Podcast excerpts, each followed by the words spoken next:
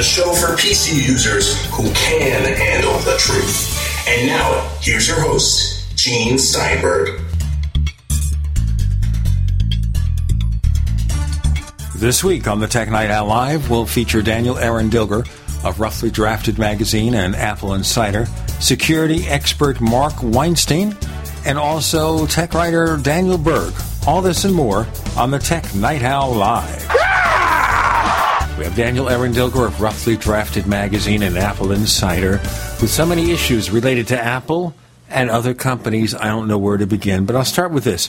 You did a piece this week, Daniel, for Apple Insider about the Google Nexus 7. This is one of the first of the major 7 inch tablets, and it appears to have had some serious reliability problems. Would you tell us more? Well, there's a combination of factors involved, but basically, a lot of people who have who bought the Nexus 7 that came out last fall, I think it came out in August or September, um, are already reporting that after using it for a while, it just is really slow. And there's legs. You try to you flip the orientation of the screen, just takes a long time to uh, update. And originally, it looked like it was a case of bad RAM. Specifically, it sounds like um, one of the the primary cause of it was a, a bug in the firmware that Samsung supplied. Um, there's also a secondary problem. That part of it was the hardware, and part of it is the software.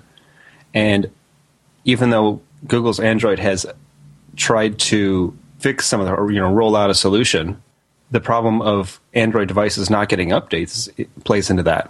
Everything that's wrong with Android is evident in the Nexus 7. That it within a, a year, or, you know, that's not a, a reasonable lifespan for a tablet.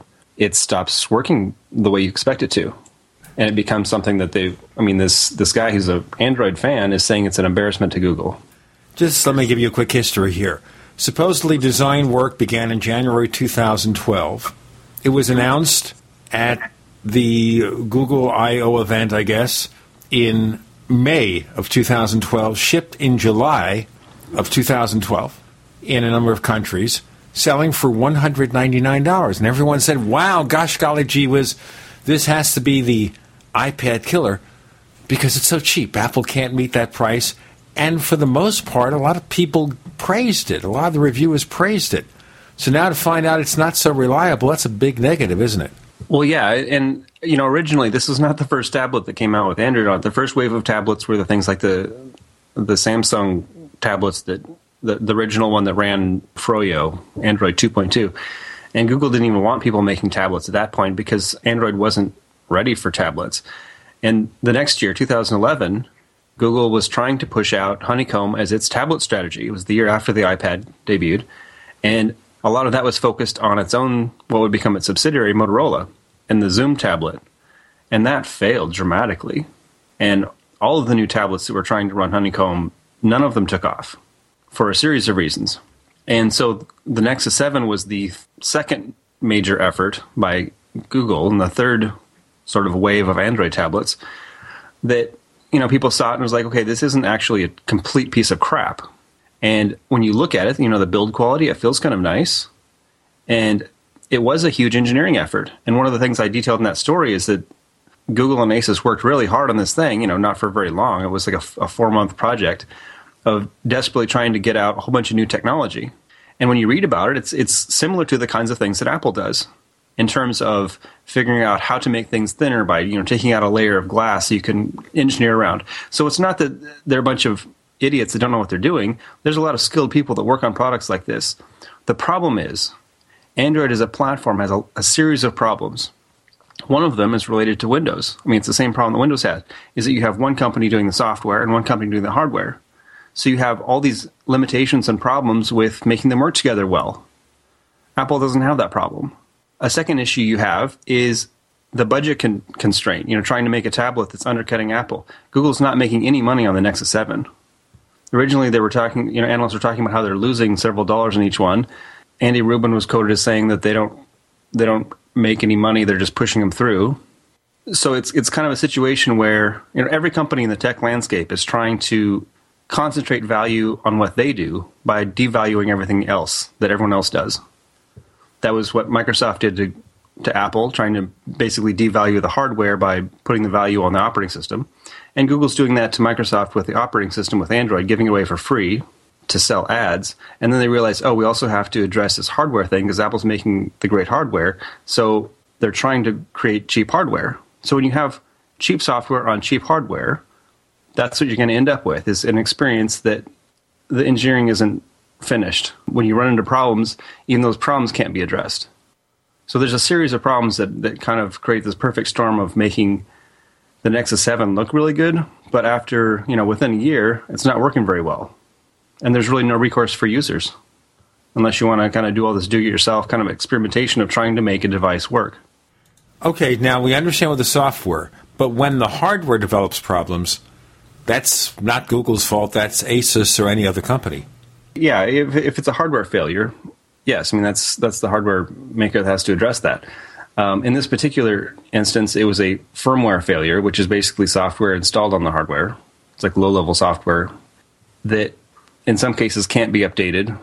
This particular bug, there's a couple of bugs, but one of them is that when you fill up the device, so when you reach the point where you have just a couple gigabytes left of storage, the firmware controller for memory doesn't do the right things, and it starts um, spending a lot of time to catch up. So when you do an, an operation or a task or something, it starts ignoring what you're doing. And I mean, that was kind of the way PCs always were, is that you just kind of waited for things to happen. Apple introduces this concept with iOS devices in particular that when you touch the screen, it's, you know, it, just magically works. It, it, has this constant response of, it's very rare to be flicking through screens and have something just stop and wait to change resolution or your change orientation when you flip the screen, something like that. Whereas on Android, that's always been the problem. I have one of those Samsung Galaxy S4s, which is running the current latest version of Android 4.2.2 Jelly Bean. It benchmarks twice as fast as its predecessor, the S3. Supposedly benchmarks as faster, faster than any other smartphone on the planet. But when you switch back and forth with applications, scrolling can be ragged. Screen displays could refresh raggedly you could find situations where an application stalls out. Like, for example, for the browser, I have Google's Chrome installed because the Google Internet browser sucks. So they have a version of Chrome for Android. And every so often, I'll switch between tabs and the display will be ragged as anything. It'll just slow down. And this is the most powerful Android phone on the planet. They're trying to improve Android performance, I gather, Daniel, with a sledgehammer. You know, take the sledgehammer approach, beat it down until it submits. A lot of the things you're describing relate to how well the software takes advantage of the hardware. So you can have blazing fast hardware, and if your software is doing things, particularly if you're not offloading video effects to graphics hardware, which has been a problem always on Android. That's what the, when people talk about lag, that's what they're talking about. Is that it's not as efficient as Apple's iOS is in offloading all this graphic stuff to the graphics processor, so it's done in hardware, so it's done blazingly fast. Okay, did you want me to keep talking about that? Sure. I can't forget where I was. Okay, let's just move on here. okay. All right, so the key here is that with iOS, Apple optimizes the software to work with the hardware so that it's smooth. Even the 2007 iPhone was pretty quick and pretty smooth. But with Android, it's all over the place. And already, supposedly, Samsung has already come up with an update for the S4's firmware to address problems, but then who knows? This is the other problem with Android we always have to discuss. Who knows when or if AT&T will push that update, or do I have to do something and go to the Samsung site to get the update? This is not altogether clear in Android land where you're going to get your update, and even if you can get the update. Daniel Aaron Dilger of Roughly Drafted Magazine and Apple Insider joins us. I'm Gene Steinberg. You're in the Tech Night Owl Live.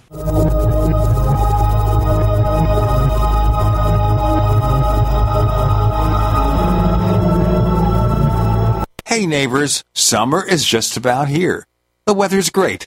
The kids are getting out of school, or maybe they're out of school already as they are in Arizona and there are many places you'd rather be. But even though you don't want to be at work, business never stops. Well, here's the good news. You can escape the office and still stay connected to your coworkers and clients. Share ideas. solve problems, get projects done. Just use GoToMeeting with HD Faces. This is the powerfully simple way to meet and collaborate online. With GoToMeeting by Citrix, it takes just a click to share your screen and work on your documents in real time. Try GoToMeeting free for 30 days. For this special offer, visit gotomeeting.com. Click the try it free button. Use the promo code podcast. Remember, use the promo code podcast for GoToMeeting. Meeting is believing. Gold isn't for you? Ted Anderson, president of Midas Resources, one of the world's premier gold and precious metal investing firms. I get it. You wouldn't buy gold if you believed that the government is doing a great job, that the Fed will stop handing out trillions of dollars like bailout candy, that Social Security would be there for you. That's not what's happening. You might even pass on gold if the stimulus package wouldn't fuel inflation, or that the dollar wouldn't lose value, or that your retirement would be secure. If all looks rosy to you, then now is not the time to buy gold. For the realist, there have never been more sobering reasons to diversify with gold. Since 2001, the US dollar index has tanked 30% while gold has risen 300%. Right now, savvy investors are adding gold to their portfolios. You should too. Find out what they know. Call us and I'll send you 10 reasons why gold will do very well free. 800 686 2237. 800 686 2237. That's 800 686 2237. We all know that Berkey Water Purification Systems are the most trusted name in water filtration. As an authorized Berkey dealer for over six years and serving thousands of satisfied customers, the Berkey Guy offers amazing specials for Berkey water filtration systems. The Berkey Light systems include a set of self-sterilizing and recleanable black purification elements that purify water by removing chlorine, pathogenic bacteria, cysts, and parasites to non-detectable levels and remove harmful chemicals such as herbicides and pesticides. Order the Berkey Light system today, complete with two black Berkey elements for only $231, and the Berkey Guy will ship your order free of charge. With the purchase of a Berkey Light, the Berkey Guy is also offering a set of fluoride and arsenic filters for only $39.99. That's over 30% off the retail price. Call the Berkey Guy at 1 877 886 3653. That's 1 877 886 3653. Or order online at goberkey.com. That's goberkey.com today. Do you owe the IRS money that you can't pay? Are tax liens and levies ruining your life? Are you tired of being afraid just to go to the mailbox? If this describes you, then Dan Pilla can help. Hi, I'm Dan Pilla, and I've been solving tax problems for more than 30 years. In fact, I wrote the book that made it possible to negotiate settlements with the IRS, and I've helped thousands of people do exactly that. Call now at 800 346 6829 to learn how I can help you. You know your IRS debt will not go away by itself, but you don't have to live in fear anymore. New changes to IRS policies will help more people than ever before eliminate their debts once and for all. There's no need for you to suffer another day with IRS debt. Call 800 346 6829. I can help you eliminate wage and bank levies, release tax liens, and negotiate a settlement with the IRS that will put your tax nightmare behind you forever. Call 800 34 no tax or go to my website, taxhelponline.com. That's taxhelponline.com. We'd like to hear from you. If you have a comment or question about the Tech Night Owl Live, please send it to news at technightowl.com. That's news at technightowl.com. If you'd like to discuss today's show with fellow night owls, visit our community forums at forum.technightowl.com.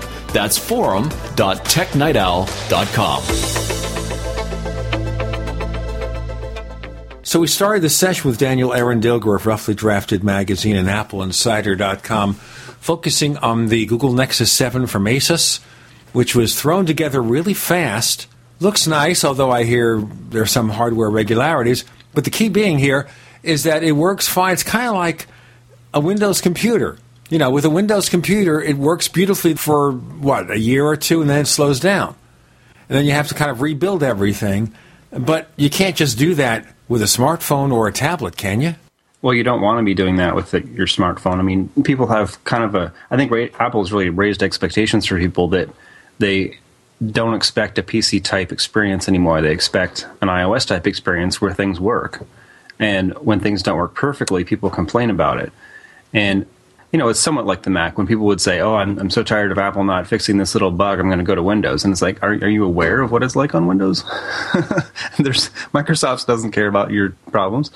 It, it's very similar to that with Android. I mean, people look at with iOS. I think one other issue to consider on the Nexus 7 is not just the interaction with the software, but how much of that is because of hardware that's not really finished. They rushed it out, they didn't have a chance to fine tune anything, and that's the end result. Well, yeah, I mean that that's certainly part of the problem. If you look at, I mean, Apple rushes stuff too. They're they're really putting things out about as fast as they can do it, but they have really high quality standards, and they also have uh, a lot fewer of the problems of a lot of smaller Android licensees, in that they have billion dollar contracts stretching out into the future. So when you have a company like HTC, for example, developing something, uh, they may run into a problem where Samsung doesn't want to give them the parts for competitive reasons, and they have to stop and redesign something. So when you have those additional complications of being a smaller player, it's harder to to create the same level of quality based on um, the economies of scale that Apple has in, in terms of mobile devices now. Doesn't that create, though, the problem of you can only be a big player to be successful in this business? Well, if you're selling huge amounts of hardware, mobile devices, yeah, it does require a certain amount of scale. Um, if you look at, for example, in the, in the kind of historical PC market, in order to build a computer, you had to be a Dell or an HP, or you could be a, a home user and put together some components and deal with your own integration issues of how do you keep this firmware up to date and how, you know, how do you address a bug that is on your no name video card and things like that. With mobile devices, you can't really build your own thing. Remember, originally when the iPhone came out, there was a lot of talk about, I think it was OpenMoko and a couple of other open source projects that were going to, you know, make this kind of do it yourself phone where you could buy this generic hardware. But it's moving too quickly. Phones are extremely complicated devices. They're very small. They're not something you can put together on your own. And so it's a very different model from the you know white box PC thing where you build find some components at Best Buy and put them together in a box and have this really fast game machine. You can't do that. You can't make a device that's faster than what Apple can do on your own. And that requires a bit of scale. So smaller companies, whether it's a company like Amazon, you know, Amazon's doing some you know, it's pretty incredible the the kind of things that Amazon has been able to do, given that they have really no experience in hardware. But it's still not going to be of the on the same level as what Apple's doing because Apple has the hardware experience, and they're selling in much greater quantities. So who rivals that? That's, I mean, that's a, a good question. It's like, should there be something that like artificially brings Apple down a peg so that other people can compete? I, mean, I don't think that's a solution. It's not fair. In other words, a company should be allowed to rise as high as they can. Certainly, Samsung is big enough. Yeah, and you think Nokia is, is they've certainly they're certainly established. Their sales have dropped. I mean, if you look at companies like Nokia or uh, BlackBerry, those are once companies that owned all kinds of stuff. So, I mean, there is there's certainly a possibility that somebody else can come into the market and shake it up. Um, and you know, Samsung's doing that to an extent with Apple. But if you look at what Samsung doing, even you know Samsung is Samsung's a pretty big company, and they have a lot of vertical integration with a lot of other things. But if you look at the the combination of ecosystem uh, apps and media plays, and a lot of the other things that Apple's doing, for example, um, things like iAd and things like new technologies. If you look at the stuff that was released at WWDC, there's a lot of there's a lot of platform supporting things that Google or that Apple is doing that Samsung doesn't know how to do clearly.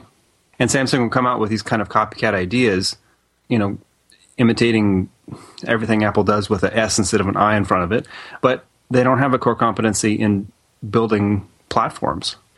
One thing I see here is that virtually everyone who reviewed that extra fluff those add-on apps that Samsung added to the Galaxy S4 says for the most part they sort of work or don't work at all. And you wonder where do they test this stuff?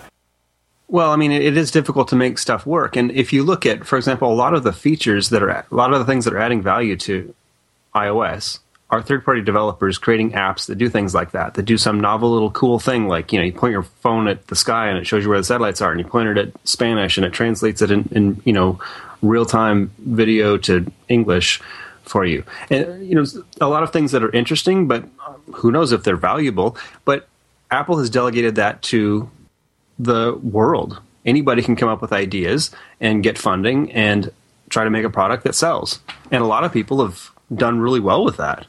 And they've introduced really cool ideas on, on Apple's platform. This is an interesting topic, and I'll bring it up because this is very much related to what you're talking about. I sent you a link to this article from ZDNet. The real problem for Android developers, their customers.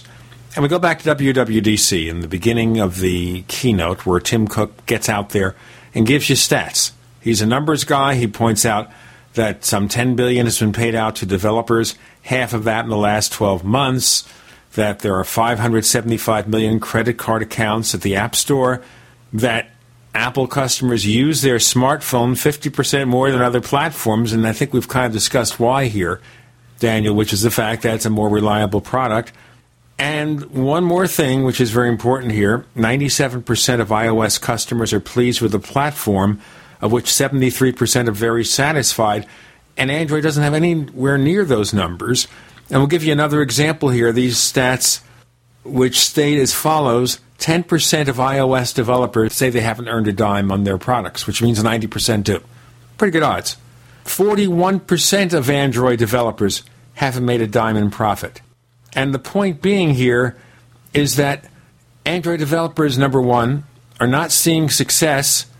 Number two, the selection remains crap. Number three, Android users don't use their product as much as an Apple customer uses an iPhone or an iPad. You look at all those web stats showing the vast majority of usage is on the iOS platform, even though it doesn't have all the users. Daniel Aaron Dilger of Roughly Drafted Magazine and Apple Insider joins us. He'll have a response in our next segment on the Tech Night Owl Live. America's number one source for independent talk radio for over a decade. We are the GCN Radio Network. Folks, you'll want to hear this. No matter what size your business, people don't take you seriously unless you have a professional looking website. You can empower your business with a stunning online presence, and it's free. Join over 30 million people who have built their websites with Wix. Once again, it's completely free. It requires absolutely no design or coding skills. Want to know more? Check out Wix.com. That's W I X Com. Whether it's personal mail, whether it's business email, you want reliable, dependable delivery, freedom from spam, freedom from viruses. Well, Polaris Mail offers professional email hosting services for your personal or small business use. Each account uses 25 gigabytes of storage, an easy to use webmail interface, and full mobile sync. Sign up today for a 30 day free trial at polarismail.com. Polarismail.com. Big business has discovered the preparedness market, and that makes it difficult to know where to go and who to trust. MyPatriotSupply.com is owned and operated by patriots just like you. Has the best prices on storable food, non-GMO seeds, water filtration devices, home canning equipment, survival and self-reliance books, and more. MyPatriotSupply.com has old-fashioned values and the absolute best customer service in the industry. Look for the deal of the day. Unique, affordable survival survival supplies that fit anyone's budget. Get same day shipping on all orders and free shipping on orders over $49. Call 866 229 0927. 866 229 0927.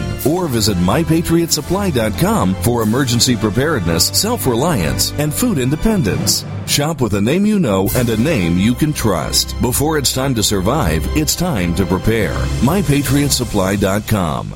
It's time to prepare for an uncertain future at the Midwest Self Reliance Festival, June 28th, 29th, and 30th at the Valair Ballroom in Des Moines. Tickets are only $6 per day or $12 for a three day pass. Speakers include Jackie Clay of Backwoods Home Magazine, Dr. Bones and Nurse Amy of Doom and Bloom, and Jack Spirko of the Survival Podcast. There's 100 free conceal and handgun classes each day, and you'll gain valuable knowledge as you learn how to prepare with beekeeping, soap making, canning supplies, cooking with solar, gold and silver, seed banks, and water purification. There's even a free apple seed shoot for the kids. Check out the Longevity booth and the health product line with pharmacist Keith Abel speaking about natural healthy living. The Midwest Self Reliance Festival, June 28th, 29th, and 30th in Des Moines, Iowa. Presented by My Patriot Supply and sponsored by Genesis Communications Network. Visit valairballroom.com for tickets and find us on Facebook at the Midwest Self Reliance Festival. Have you ever consumed protein powder supplements? I have, and all of them don't taste that good, have artificial flavors, sweeteners, or unhealthy sugars. About a year ago, I was introduced to a new protein powder that changed my experience. This protein powder made me feel noticeably better, and it tasted more delicious than any drink I've ever had. Here's the experience of one satisfied user named Rich. The term best of all worlds has been belabored to death. And yet I've just discovered a whey protein powder that truly deserves to be called best of all worlds. Best taste by far. Best results by far. You almost feel like you're cheating, that something that tastes that good could be so good for you. Thank you, Stephen and Cocoon Nutrition. One World Whey truly is the best of all worlds. The only way for me. Yours truly, Rich from Georgia. Real user, real happy. Call 888-988-3325 or visit oneworldwhey.com. That's oneworld, W-H-E-Y dot com. Live with Gene Steinberg. It's the Tech Night Owl. Because you never know what's going to happen next.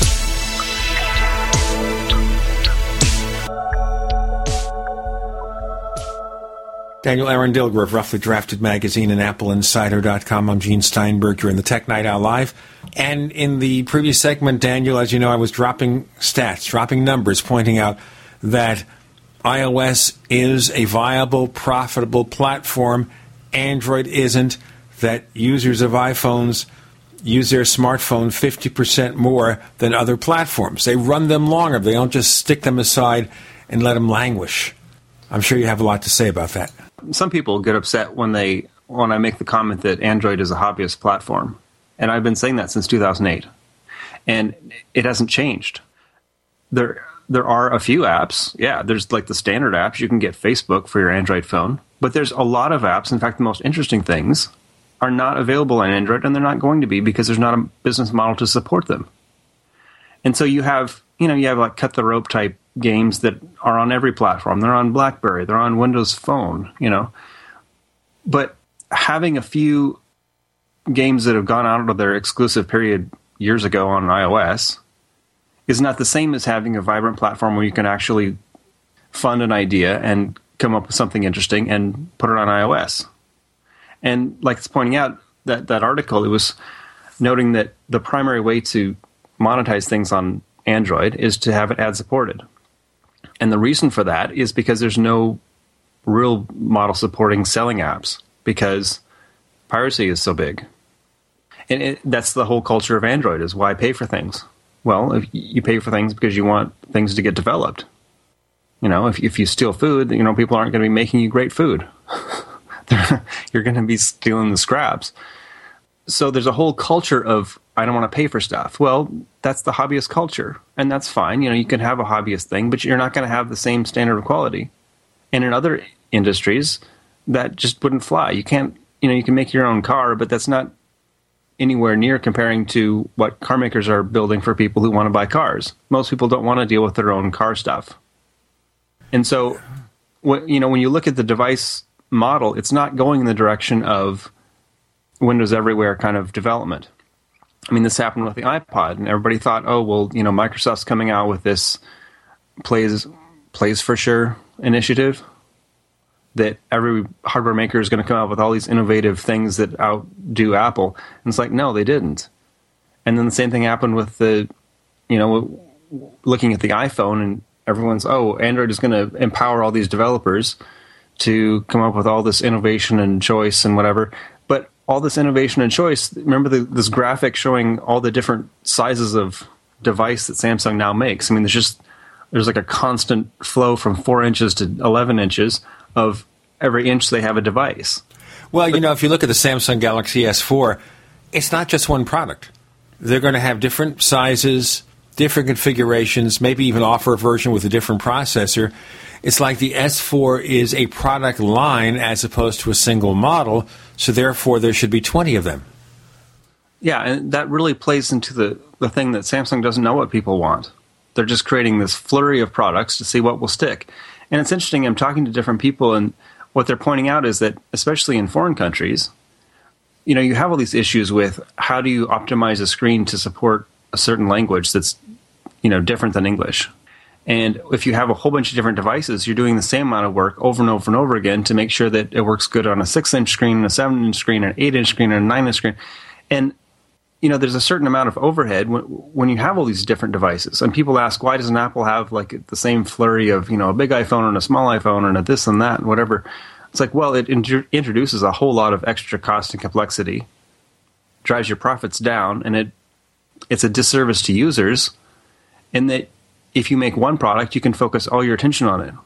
And if you make a dozen products, they're all getting a twelfth of your attention.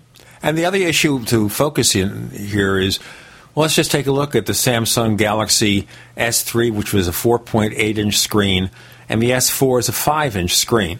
So you have two sizes there to optimize software for, just two basic models. But from an end user standpoint, the screen size is insignificantly different. If you're going to have a screen size, you should focus on something that's vastly different. I mean, 4.1 inches, 4.2, 4.3, whatever it's just a mess. It's a mess for developers, and from the user standpoint, the difference is unimportant and therefore just makes things all the more murky. And if you look at Android developer guidelines, I mean, Google is really kind of pushing for this sort of hyper diversity where you have like all these different things. And they're telling developers, oh, just make your apps flexible so they work on all these different screens. And what that does is it creates the lowest common denominator app.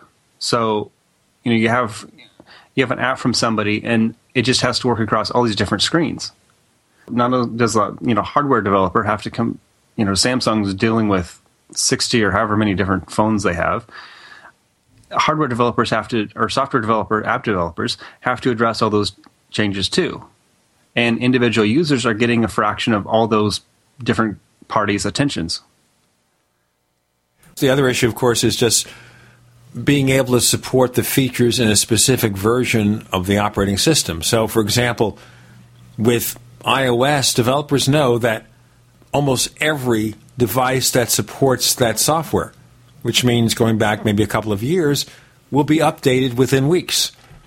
With Android, the latest and greatest versions, the last two versions of Android, which came out, what, last summer, last fall, maybe a third of Android devices use those versions, and all the older editions are running the other products. So you talk about complexity, all that's happening there is that customers can't get the best of the software because a software developer can't build something that works in 4.2 or 4.1 because he's only hitting a third of his audience. Yes, and even even Google's array of Nexus branded devices, which is pretty small. I mean, it's it's it's, it's, not that big of a range of devices that that carry the Nexus brand. They have known firmware controller problems, and a lot of those devices are not getting the updates that Google knows they need. So if Google can't do it for its own devices, Google's doing the software. Google knows what the problems are, and they're not rolling it out for their own devices. How are they going to do it for all these like generic brands? And how are they going to coordinate with all these other companies that don't see any need to update their software? I mean, Samsung doesn't see any need to update its phones from last year. Even when a new release, you know, a major new release comes out, it takes months to get it on the newest phones. And carriers inject another level of complexity because they want to have all their other stuff on there, and it, adding a new version of the operating system means that they have to rejigger and do all this work. So you have a whole, whole bunch of different parties involved, and it doesn't work out for the user. So that's why Apple created this model of reducing the impact that carriers can have on a on the support of the phone. If carriers want to do something, they can make an app and they can make it work on top of the platform. But Apple controls the platform. And so Apple supports the platform and the devices that it sells. And, and of course, with the Samsung's latest advertising, you wouldn't even know those devices are Android. Well, I mean, yeah, that, that's a separate issue. Is that um, Samsung is trying to look like Apple without having the same kind of strategy and, and, doing the same kind of work that results in a product that works like Apple's do. So, I mean, if Samsung comes out with a device that has a problem, it's like, well, here's the solution: is buy another one. It's available in six different sizes. Which one do you want?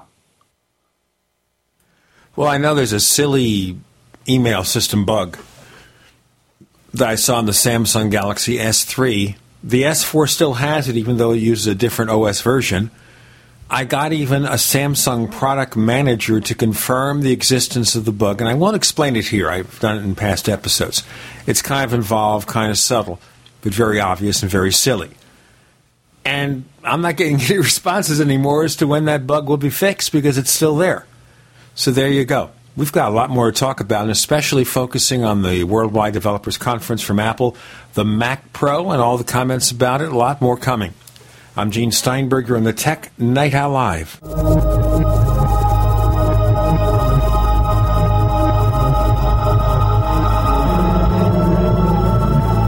You tired of searching for great talk radio? Something more important. Search no more. We are the GCN Radio Network. Graphic Converter is the image manipulation tool for the rest of us. It does not use any database. You get full control of all your files. Want to view the images of a folder? Drag it into Graphic Converter and a powerful browser opens up to show your image files. You could use it for slideshows. You could use it to import images from digital cameras or from scanners. Need to do some image editing? You can do that too in Graphic Converter. Also print catalogs. Convert from so many formats, I can't even list them. Download now to see if Graphic Converter is good for you, like one and a half million other users. Guess what? You could save money when you buy Graphic Converter. Use the coupon code Night Owl. Use the coupon code Night Owl to get a special price for Graphic Converter. Go to lemkesoft.com. That's L E M K E soft.com. Lemkesoft.com. L E M K E soft.com.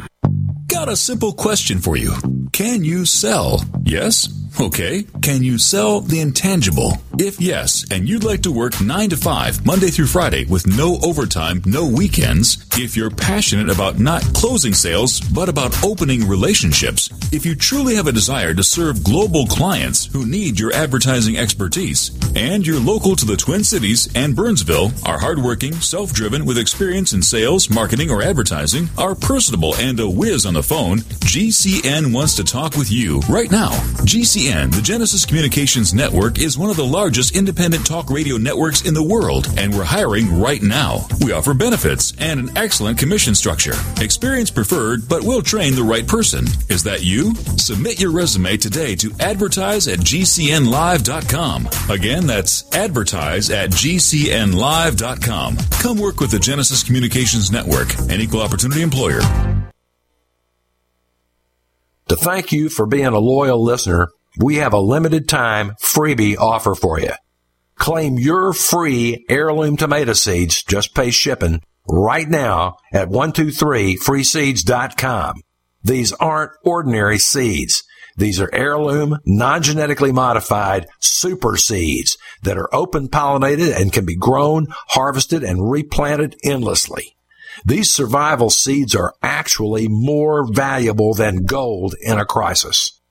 Go to 123freeseeds.com and you can get an airtight storage packet of 150 super seeds free while supplies last to say thank you for being a loyal listener. First come, first served. Just cover shipping. Go to 123freeseeds.com now to see if your free heirloom seeds are still available. That's 123freeseeds.com. How's your pH today? Are you acidic? How alkaline is your blood and body? What is the pH of the water you drink? We are Alkavision and we have the answers. Drinking pure, high alkaline water is one of the most important factors in maintaining vibrant health and high energy because bacteria and viruses cannot survive in an alkaline, high pH environment. If your drinking water isn't at a pH level of 8 or higher, boost it with Alkavision Plasma pH drops. Our unique formula will alkalize your water, ridding your body of harmful toxins and acid and help regain energy and health. Simply add 10 drops of Alkavision Plasma pH drops to help your body rid itself of acidic waste, increase oxygen, and raise the pH of your body to optimal levels. Order your bottle of Alkavision Plasma pH drops for only $29.95 at alkavision.com. Spelled A L K A Vision.com. Or call 800 518 7615. 800 518 7615. Alkalize your body, supercharge your health at alkavision.com.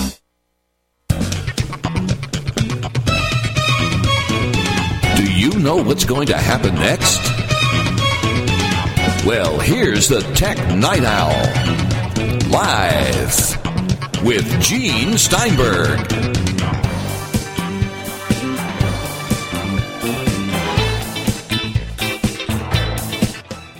We have Daniel Eran Dilger of Roughly Drafted Magazine and AppleInsider.com. Just a point of reference, Daniel does, I guess, every Saturday an editorial for the Apple Insider at AppleInsider.com, and most recently had one on June 16th called What WWDC 2013 Tells Us About Apple. And let's focus on one thing here, of course.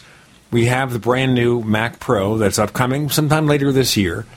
And there have been lots of pro and con discussions already, part of which is you have a much smaller device, and suddenly you don't have the expandability, or at least the internal expandability. And there's a big debate as to whether we need it internally or whether it's just enough to have all those external Thunderbolt 2 ports, and so you can install lots of stuff, at least when they have Thunderbolt 2 products. So, what's your take on these discussions? Well, Apple's aware of what customers are asking for, and they have a lot of usage stats as far as what people actually do. And they've been building desktops for you know a long time. And the PC industry in general has been generating just this kind of formulaic box that has a bunch of slots in it. And I've worked with a lot of different I've worked with a lot of fleets of hundreds of computers. And the number of people that use those slots is very small. I used to be puzzled. You know, I, I, think I've mentioned this before. You know, you go into a hospital and they have this whole PC sitting there doing whatever work.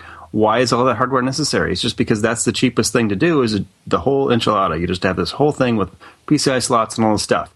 Now, in a pro system, you say, okay, that's even more important because people actually use those slots. You need slots for video, and you need slots for video intake. You know, you're pulling in video and doing jobs like that. But there's a lot of external devices that do that already. And I think for most users, the size of the machine has a is a kind of important. So if you have this huge, I mean, you know, like the G5 style Mac Pro, that was a big device. And part of the reason why it's big is because you have multiple processors that each had their own cooling fans, water cooling, whatever. Adds all this complexity, adds extra cost, and it adds a lot of size. And when the fans kick on, it's loud. So now, Apple kind of came up with a the solution that addresses a lot of those things. Now, if you look at the previous model, the current model of the Mac Pro, the configuration, the basic form factor theme, which is internal slots for drives and for peripheral cards, that goes back to what, the late 1980s? In terms of the original concept of a tower? Well, I mean, PCs were always like that, but if you look at the history of the Mac, I mean, the, the first Mac 2 that came out, that was like 1987 or something. Sure, but that was the same thing, just flat. It was, yeah, a, it was a mini tower turned on side. Yeah, it was a box with slots and, yeah, kind of typical PC design. Just made prettier. The point being here that this has been the way they've built PCs for 30 years. And I heard of a survey, I, I can't recall where it's from right now, pointing out that on Mac Pros, 80% of the people who buy them don't change anything with maybe they'll swap out a hard drive or they'll add RAM. Yes. Interesting. So what the new what the new Pro gives you is you have slots for RAM, but the storage is SSD. And if you have needs for lots of storage, you more if you're a pro user, you're likely using enterprise cloud infrastructure. You have you have a, a big server in your system in your on your network, or you have a SAN, or you know some kind of network attached storage that you're using. We're not still in the 90s. We don't have, you know, every user, every desktop user doesn't need to have a bunch of hard drives installed in their machine. And if you look at video production and you know people who are doing high end tasks, a lot of it is collaborative and a lot of it requires fast storage. And having it managed in a closet with support for things like failover disks and I mean those are features that you can't address by sticking them inside of a box. If every machine, if every pro user has a machine full of drives, then you now have to manage all those different drives. So it makes a lot of sense to have this storage on the network because um, it's faster. Thunderbolt 2 is really fast.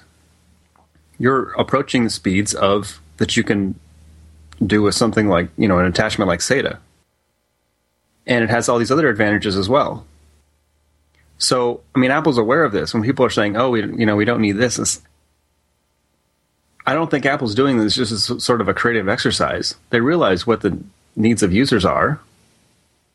You know, Apple has a lot of pro users. They realize what people need, and what people are looking for. You know, pro users on a high-end machine, they're looking for something that's fast, and this thing is really fast. And if you have external needs for you know getting data in and out of your system from video or what other tasks, or if you have needs for huge storage, there's a lot of um, there's a lot of better alternatives than having a huge box on everyone's desk that's full of individual drives and individual storage cards and things like that. So I think their design, I mean, clearly they know what they're doing. It's their job. Well, also, the key here is having solid state storage inside means whatever you do, even if you grab your files from a network, the processing of those files and anything related to system operations will be razor fast. Yeah, with Thunderbolt too. I mean, if you're connected to to a storage system, it's really fast. I mean, it's. I mean, even with you know, even with gig gig e network attached storage, it can be faster than your local disk because you're working with drives that are so fast over a fast connection. It's really fast. so, I mean, I think this mindset that a, a computer has to be full of lots and lots of terabytes of storage, that's a model that I don't think applies to a lot of people anymore. And if you need that, you have a RAID. You set it right up on your on your desk, and there's a cable between it. And so instead of having one one huge box, you have this little appliance, and you have your storage. And remember here, we're not talking about a lot of wires. If you have a RAID box with several drives in it, that's one Thunderbolt cable, and then the AC power. That's all. I also had thought of another possibility here, and I think can be done, and that is you develop a very pretty module for expansion, an expansion chassis that serves as the base of the Mac Pro, and on the bottom you have room for ventilation and everything. So you insert this cylinder into this large square base, and you have all your peripheral cards if you need it. Even Apple could build one, and that would make it a modular computer in the truest sense. If you don't need that, you don't buy it. But if you do need it, there's one convenient way that Apple or a third party can address expansion, but do it in a way that you can pick up one box and have everything with it. Sure. I mean, if you look at Apple's designs for kind of everything they do, they're not targeting, they're not trying to target everybody on the planet. They're trying to target 80, 90% of the use case maybe less than that. And you know, some customers are going to be better served by people putting out cheaper stuff. I mean, there are some people that want a $99 tablet. And that's not probably what Apple's going to be doing in the next few years. And there's other companies that are trying to do it, and you're going to get a $99 experience. But I mean, we already know what the two hundred dollar experience is, and it's not Yeah. great. So ninety nine dollars will last a week. But I mean, the the general concept is what Apple's focusing on is a part of the market that most people benefit from, and particularly the people that are worthy customers. You know, the people that have money that want to pay for something that's nice, because it's a lot more rewarding to make a nice product that's profitable than it is to like just pump out a bunch of junk. I don't think. I mean, Apple's made it really clear that they're not interested in in just pumping out a lot of junk to have market share in the volume category.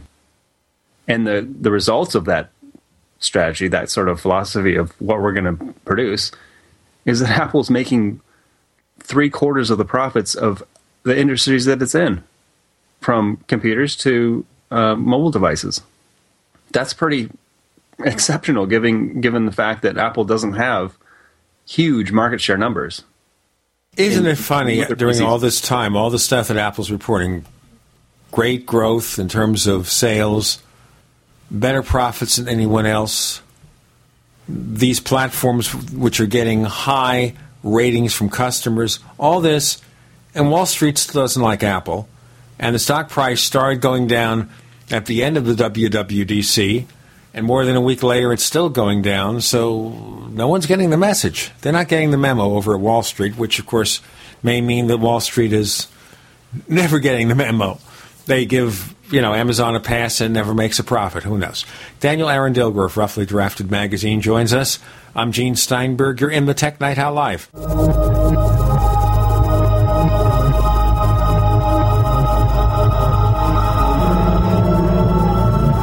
The GCN Radio Network, providing the world with hard hitting talk radio. GCN. Great talk radio starts here. Hi, this is Ted Anderson. If you'd like to listen to GCN programs on the go, I have great news. GCN has created a Droid and iPhone application, and it's free. Just as easy as going to GCNlive.com, click on the banner, and download. Before you know it, you'll be listening to your favorite hard hitting GCN shows, live or on demand, right on your Droid or iPhone, 24 7 and on the go. So download the Droid and iPhone app free by clicking on the banner at GCNlive.com. Thanks again for listening to GCNlive.com. Again, that's GCNlive.com. We, people, grow cotton, weave fabric, engrave ink, embed strips and fibers to protect from counterfeit, and carting to a private bank, having it lent back at interest, forcing taxes to service debt. This capitalism, or was Jefferson correct when stating a central bank issuing the public currency is a greater menace to the liberties of the people than a standing army? Ted Anderson, I'm placing a free silver dollar in a book that explains our monetary system. Call for your copy, 800 686 2237. It's time to understand the system. Call 800 686 2237. That's 800 686 2237. Utopia Silver understands that mainstream medicine and the rising cost of healthcare can financially destroy any family. We simply cannot afford to get sick. The only option is to stay healthy. Americans are learning that ill health is not caused by a deficiency of drugs. It's usually the result of a deficiency of minerals, vitamins, proper nutrition, and exercise. UtopiaSilver.com offers colloidal silver and healing protocols for vaccine and radiation poisoning, arthritis, insomnia, and more. If you're sick of unconstitutional government mandates, then stand up now and say no. The time is growing short to put this evil genie back in its bottle. Join Utopia Silver in promoting good health and fighting for our God given health care rights. Visit utopiasilver.com, U T O P I A silver.com, or call 888 213 4338. That's 888 213 4338. Welcome back to the Tech Night Owl Live, where you never know what's going to happen next. And now, here's Gene Steinberg.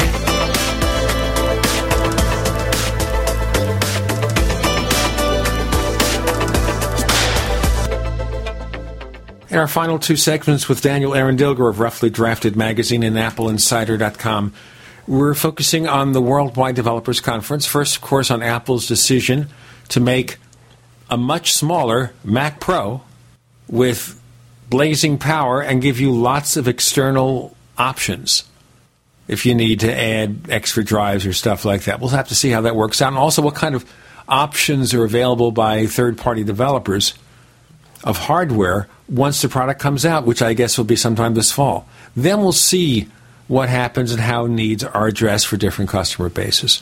Let's look at iOS 7. iOS 7, now obviously some people say, well, gee, they really rushed that out because Jonathan Ive gets the assignment to be the head of industrial design. Now he's vice president for design, his newest title, back in October, and they whipped this thing out in eight months. But that's not really the case. What they whipped out maybe is the theme change or the interface change. But a lot of the stuff that's in there has been under development for quite some time, right? Yeah, I mean, uh, you know, there's a lot of core technologies that are on a on a plan that have been for some time. Um, the overall appearance is it's kind of interesting that even though it looks radically different in, in a lot of levels, the navigation and the core of it is the same. In terms of, you know, switching between apps is the same. The general interface of going through, like, for example, settings or mail or all these different apps, hasn't like radically changed to some new different thing. It's simplified away a lot of the ornamentation that was associated with the original iPhone. So when the original iPhone came out, it was this whole new look and feel of a device that was very, you know, rich and ornamented.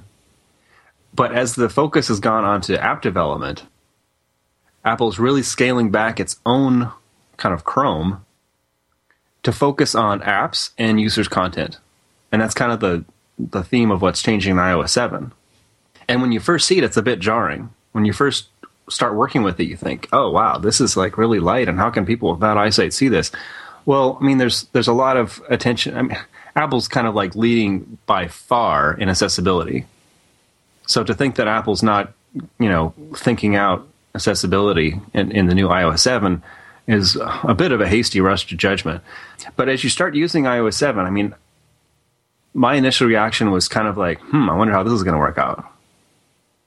But the more you use it, it really grows on you that it's you're focused on what you're doing, not upon the ornamentation of previous releases. Are you working with the beta? Yeah.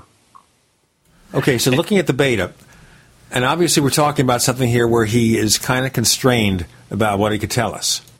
He can tell you basically, without violating a non disclosure agreement with Apple, he can tell you what you already know, what's already on Apple's website about iOS 7. The one thing that surprised me, everyone was saying flat, flat, flat, just like Windows 8 or Windows Phone 8.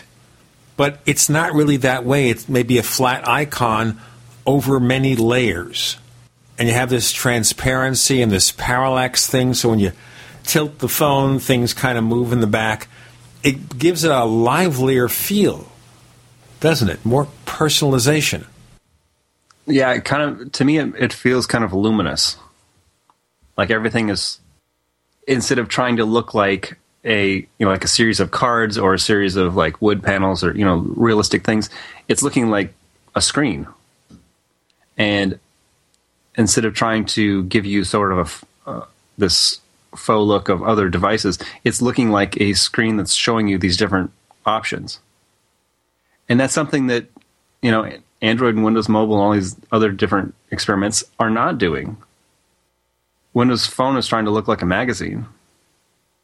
And it's, you know, heavy use of color, a lot of squares. It, makes me think of like a something implemented in Flash. It's very kind of like webby.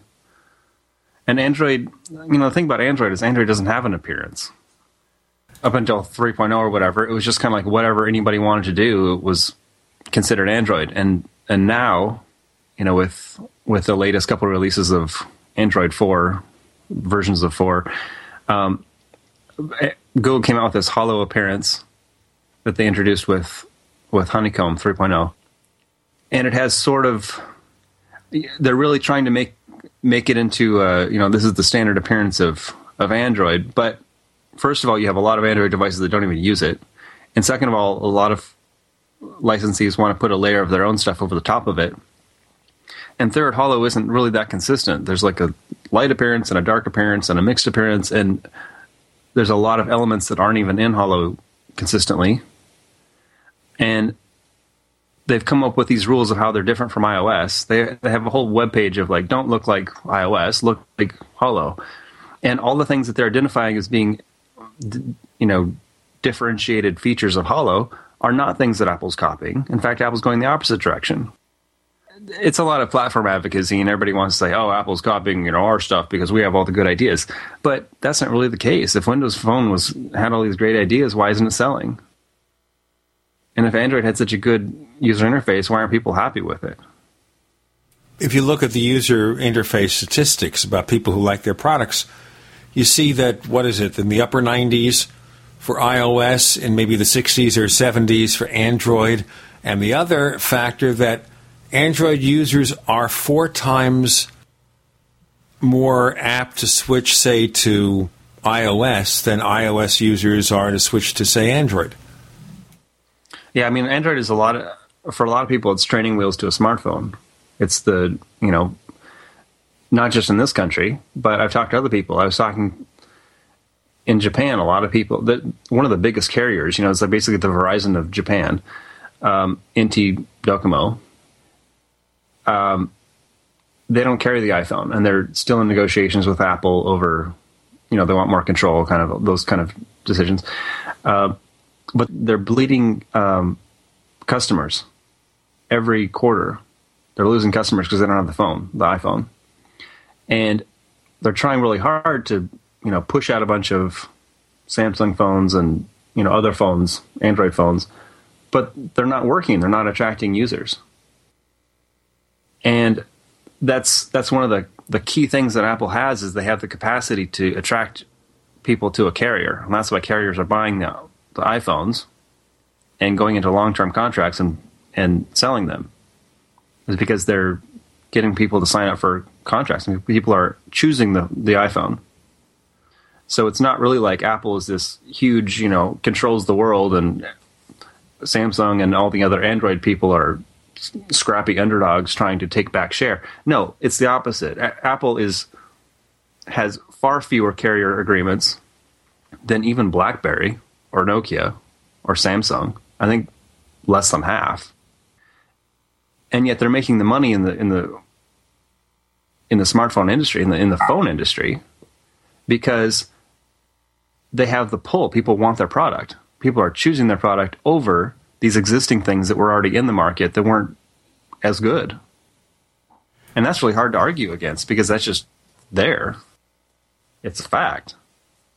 Now let's look, of course, on other key things about iOS 7, and that is the under the hood changes, improvements to multitasking, improvements to, I guess, scheduling in the sense that certain operations only happen when you're connected to Wi Fi or you're downloading data from your ISP. Things are done intelligently so they don't use more battery life.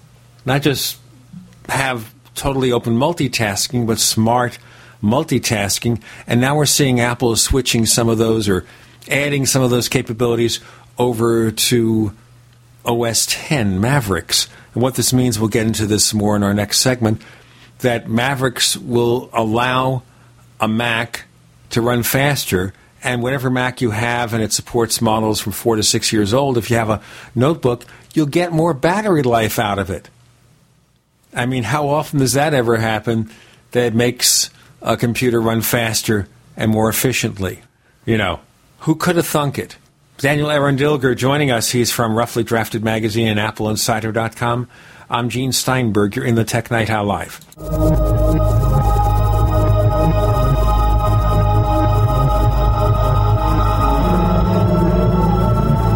Attack of the Rockoids has been well received by critics and readers alike. It's a thrill a minute story you'll never forget. A former U.S. military intelligence officer is haunted by intense dreams about a beautiful woman pleading for his help after a terrible battle in outer space. But the dreams turn out to be true and thrust him into a telepathic love affair with a woman whose faraway planet is intent on destroying the Earth. And now the gripping tale continues in The Coming of the Protectors. It's the second book of the Rockoids trilogy, a galaxy spanning adventure that pits our hapless heroes against powerful, fanatical enemies that threaten the lives of freedom loving beings everywhere. Attack of the Rockoids and The Coming of the Protectors. Classic science fiction at its best, available now. For more details, visit rockoids.com. That's R O C K O I D S.com. Friends, this is Alex Jones for MidasResources.com. For more than 15 years, I have exclusively used Midas Resources for all my precious metal needs. Whether it's bullion or collectibles you're looking for, Midas Resources is simply the best. I own my gold as a hedge against inflation. This Federal Reserve fiat currency could go the way of the Deutschmark and the Weimar Republic anytime. In these historically dangerous times, it makes sense to physically hold gold and silver. Midas already has some of the best deals in the industry. But if you give them a call and mention the radio special, they will give you a list of the day's super specials. Midas brokers are standing by to answer all your questions at 800 686 2237. They also have a lot of informative free literature explaining the opportunities and risk of holding precious metals. They are ready to answer your questions at 800 686 2237. Again, that's 800 686 2237. It's hard to imagine when things are going reasonably well just how quickly things can change. But what would it take? Economic collapse? Massive crop failure? Chemical or biological attack? So many situations could find you in the grocery looking to pick up food for your family only to find that the shelves are empty. There's nothing.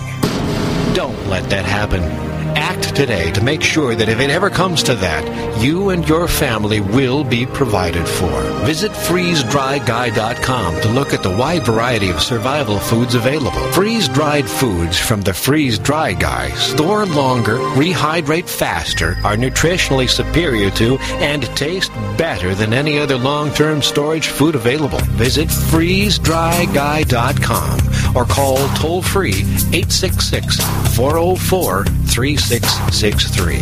FreezeDryGuy.com. Heart and Body Extract continues to receive positive testimonials from people who have experienced amazing results, like Reed. I just wanted to send you a quick but a very big thank you for Heart and Body Extract.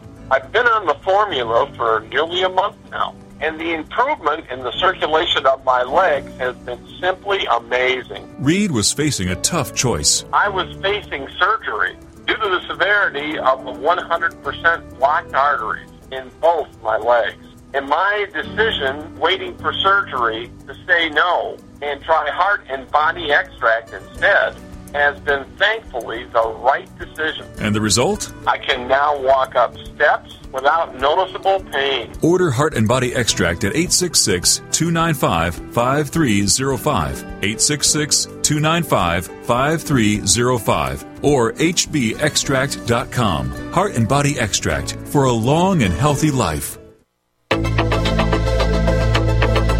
We'd like to hear from you. If you have any thoughts or comments about the Tech Night Owl Live, please get in touch at news at technightowl.com. That's news at technightowl.com.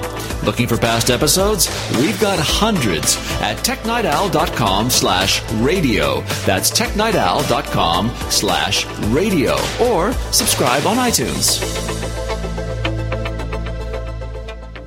With Daniel Eran Dilger, our final segment with Daniel on the Tech Night Owl Live with Gene Steinberg. So the subject I brought up with here is the fact that Apple has devised a smarter multitasking system for iOS to provide the best battery life, which doesn't happen if you just leave everything open and uncontrolled. And they're also using ideas to make use of resources smarter in OS 10 Maverick so you get more battery life and better performance. I think you have a lot to say about both.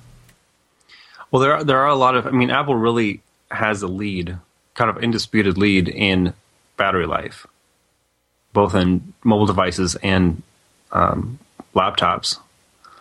And there's a, a series of things that are adding to OS 10 Mavericks that enhance this by deferring things and um, focusing priority on what the user's doing.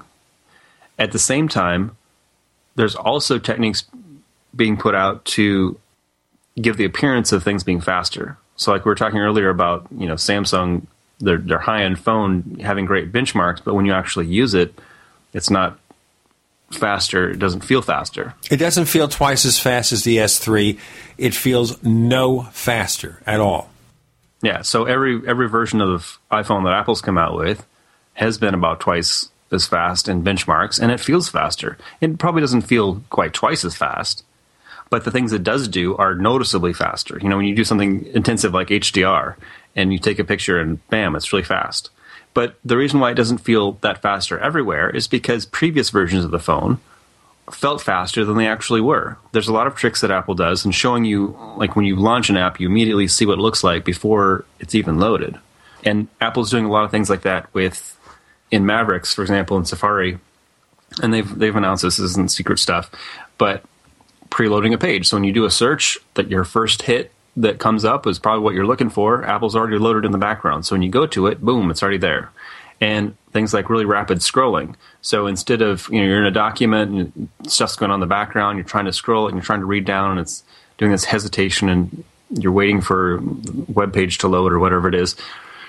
Apple's doing this new thing where they load more information than when you're actually looking at, and then while things are going on in the background, you can look at that information really rapidly.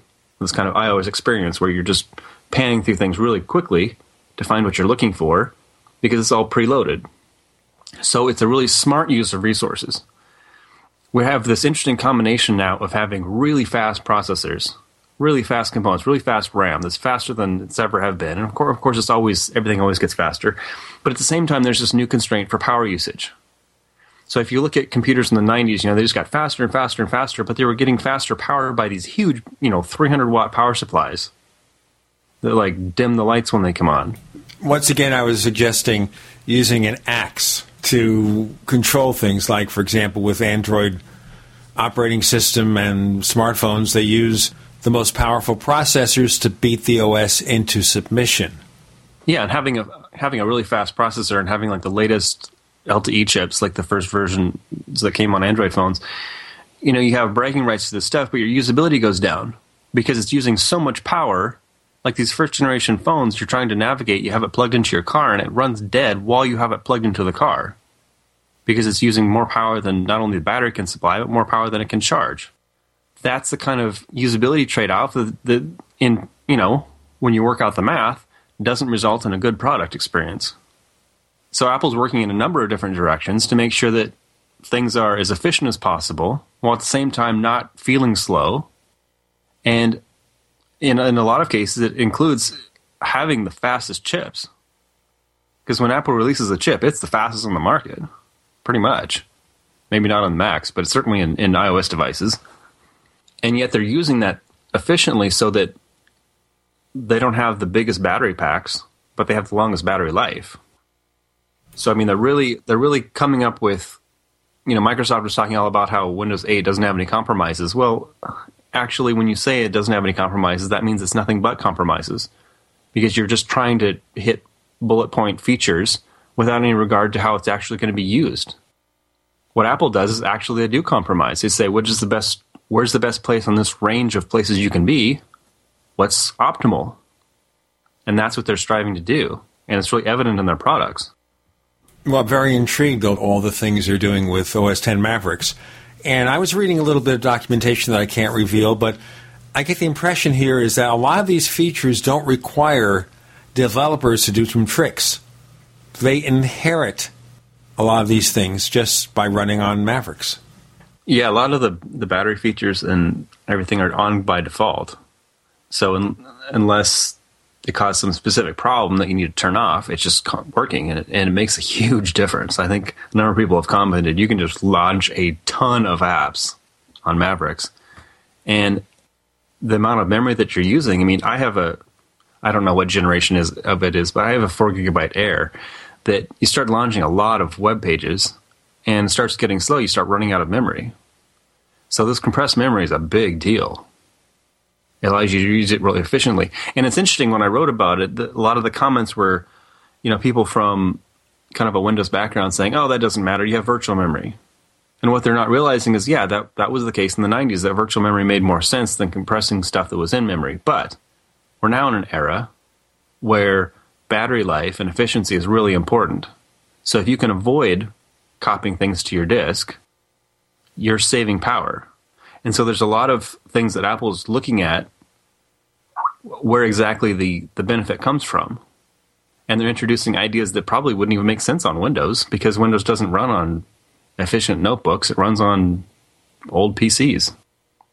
And so they're introducing a lot of technologies that are unique to their platform and that are going to give it an edge over other companies that are building similar hardware but don't have the same uh, Mac OS 10.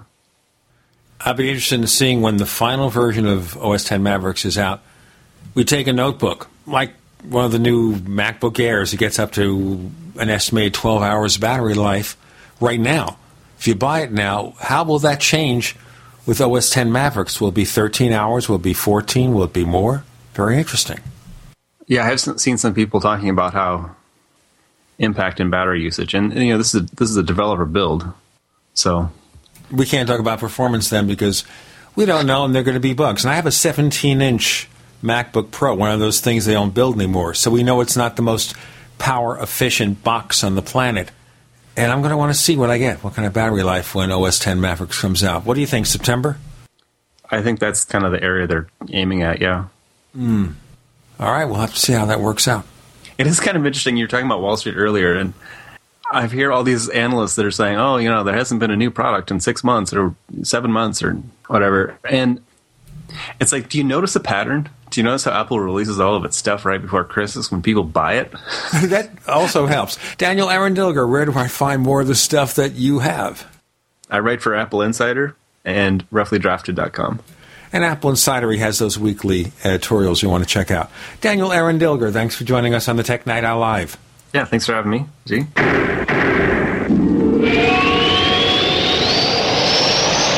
America's number one source for independent talk radio for over a decade.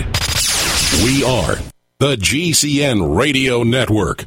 Whether it's personal mail, whether it's business email, you want reliable, dependable delivery, freedom from spam, freedom from viruses. Well, Polaris Mail offers professional email hosting services for your personal or small business use. Each account uses 25 gigabytes of storage, an easy to use webmail interface, and full mobile sync. Sign up today for a 30 day free trial at polarismail.com, polarismail.com. So here's what happened. I was placing an order online. The site went down. It just stopped responding. It took hours before it returned, but I'd already placed the order with another company. If your site goes down, you could lose business. And if you have a business or personal site, you want to know it's easy to run and it will stay online. At iWeb, your site is hosted on one of the most reliable networks in the world. Check it out. iWeb.com. That's iWeb.com.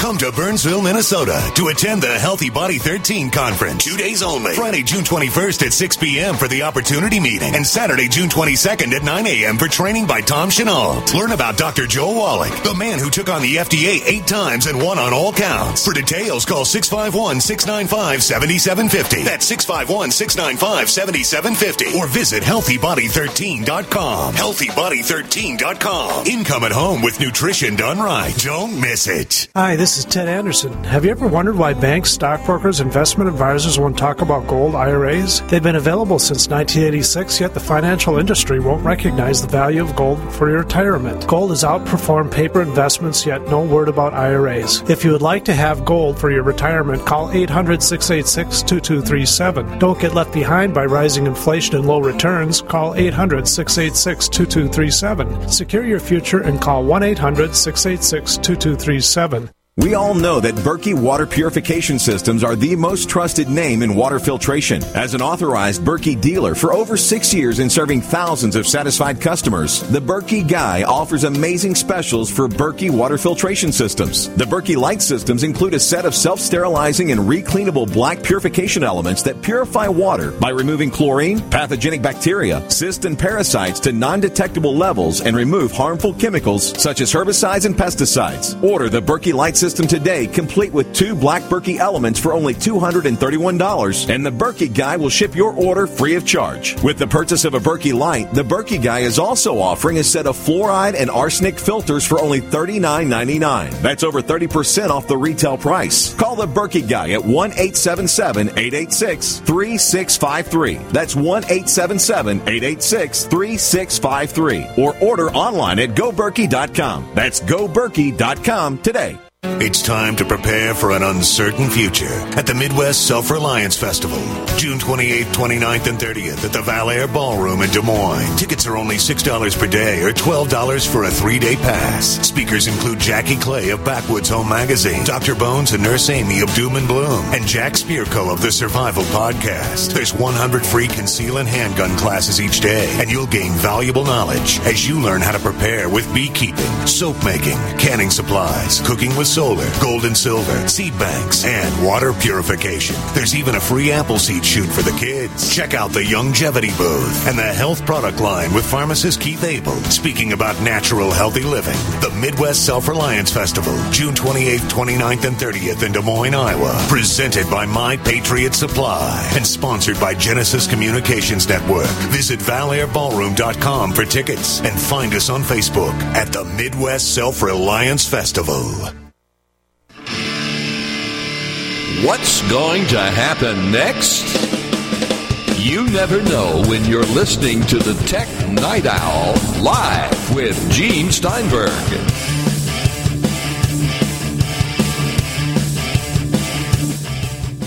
The subject is online privacy. Our guest is online privacy advocate Mark Weinstein, and he's the founder of a company called Sgrouples, which is not spelled the way you want. It's spelled S G R O U P L E S dot com. And he'll explain that to you later on so you don't assume it's scruples. In any case, Mark, welcome to the Tech Night Owl Live. I wanted to have you on the show because of the ongoing concerns we all have about privacy. I mean, you think in the movies they used to deal with this, like this movie with Will Smith, Enemy of the State, and Gene Hackman, where they could follow everything he's doing. And then we've got this TV show, Person of Interest, about an all knowing computer. Okay, so we have that background, and now we're finding out more and more as we hear this news about what the NSA might know about us that they really do know what we're doing and how we're doing it and where we're hanging out. So the question I would have, Mark Weinstein, is have we given up our right to privacy? Is that just history? Gene, this is such an important question. It could be the most important question almost in history. Because if human beings have given up their privacy, if human beings lose privacy, it brings into the whole question about the future of the human race. Imagine a scenario where not only do governments know everything about you, but governments also have your DNA. They know that much about you because this is also something that is being tried for. Imagine that the government knows your genetic ancestry, they know your ethnic ancestry, they can extrapolate from that your religious ancestry. Imagine that in today's world, as well as in all of history, ethnic cleansing has been a terrible and horrific part of corrupt and unscrupulous dictatorships and governments. Imagine a world where the citizens of the world have no power because they're disarmed and the governments have all the information. Imagine the United States, where if we don't like the Tea Party, we can actually start to investigate and perpetuate uh, on on them. Before we go so, on, I don't want to get into the political dialogue of what the IRS did. Okay, right, so no, we, of course just, not. But we we just want to get to the general picture. Well, the point being here is that when did we surrender this right? You know, obviously the IRS, whatever caused this particular problem they're having now, when did we surrender all our rights so they could just do all this stuff? Well, it was it was inadvertent. This is an inadvertent, uh, you know, um, coming together of different events. Democracy is historically the protector of privacy. it's historically the where people come to for privacy, for the, the right to be private in their own homes without the Gestapo, without the secret police. Uh, and now what's happened is technology is threatening privacy in democracy. So privacy is an endangered species, not because of a government intrusion, but actually because of technological intrusions, which then provide information to inadvertently to governments, to corporations. Remember, the, the intrusion really starts as a corporate intrusion on our privacy when I'm writing a private Gmail to you and they're reading every word that I write and scraping and aggregating data on me and then serving me, you know, a marketing program based on whatever I may have written. So, you know, where we start to lose privacy really goes back just 10 or 12 years ago when the internet became this incredibly exciting, sexy thing. We're all taken by it. Remember, Gene, the promise of the internet was that it would simplify our lives. There was back in the you know mid and late '90s, there was this dream, this vision that, wow, we were really going to get to the four-day work week. This internet thing was going to make everything easier. No more letters, no more faxes, no more, you know, just going to make life easier and simpler. Uh, and in fact, of course, it's made life more complex and and much harder in in uh, its complexity. But when all that started, when we allowed the internet to be part of our lives, and it was really exciting, then we had things, you know, like social being social online, and people were trying to figure out how do I make money. Facebook came around. How do I make money? I built one of the world's first social network companies. It was called Supergroups, and we had Superfamily and SuperFriends.com. We were a PC Magazine top 100 company three years in a row. How do we make money? So we looked at it and we came up with our own schematic, our own revenue model. It did not involve scraping data at that time. It was really, we were looking at 98 to 2001. It was about how can we provide people with services that they'll actually pay for, like walking into Whole Foods. You know, they're not spying on us, but they want to have the right product, or even a restaurant, that you want to have the right product in the store for your customer. So, uh, but then Facebook comes along and now the game is changing as they and Google, Google comes along with a search engine, and all of a sudden Google says, wow, we're getting so much information on people. What are we going to do with this? We can actually see what they're searching for. When they start this ad model where you pay to have ads next to a person searching for uh, Oakland uh, Athletics tickets um, or you know a new Nikon camera, and all of a sudden there's an ad that pops up, a paid ad from somebody who paid to be right next to you when you search for a specific item. So, and then the slippery slope happened where it became this huge infrastructure of ad networks and corporations and aggregating data from different websites about your behavior and putting it all together and then looking at it's so sophisticated today because you might get a Zappos ad if they a cookie saw that you were at Zappos, but you might get it when you're at Google. You might get it when you're at Facebook. Where you're going to get it is where the company that's serving it to you is going to make the most money. If I post a message on Facebook or I send a tweet and I say, "Well, I'm going to go out and get myself a pair of contact lenses." Get my eyes examined, buy some new contact lenses, I'll see offers on websites I visit which have these targeted ads from Google and from Microsoft Bing, for example, that will mention different online resellers of contact lenses. You know, I can't do anything without them finding out what I'm doing. It's creepy, Gene. This is creepy. So, so the creep factor is here, and that's actually almost like the coined phrase now you know, when you like something at Facebook and you're just telling your friends, you know, you like a picture or you like, you know, a, a comment or something, it's immediately Facebook takes that. They try and extrapolate if there's a marketing opportunity there. Uh, and then they tell all your friends. A friend of mine checked into a restaurant the other night, you know, through uh, Open Table. He checked in the restaurant. He had arrived. He let them know he was there by checking in on his phone. The next thing you know, every person connected to him at Facebook was alerted that he was at the restaurant and that he liked the restaurant. Just because he checked into the restaurant to say, I'm here.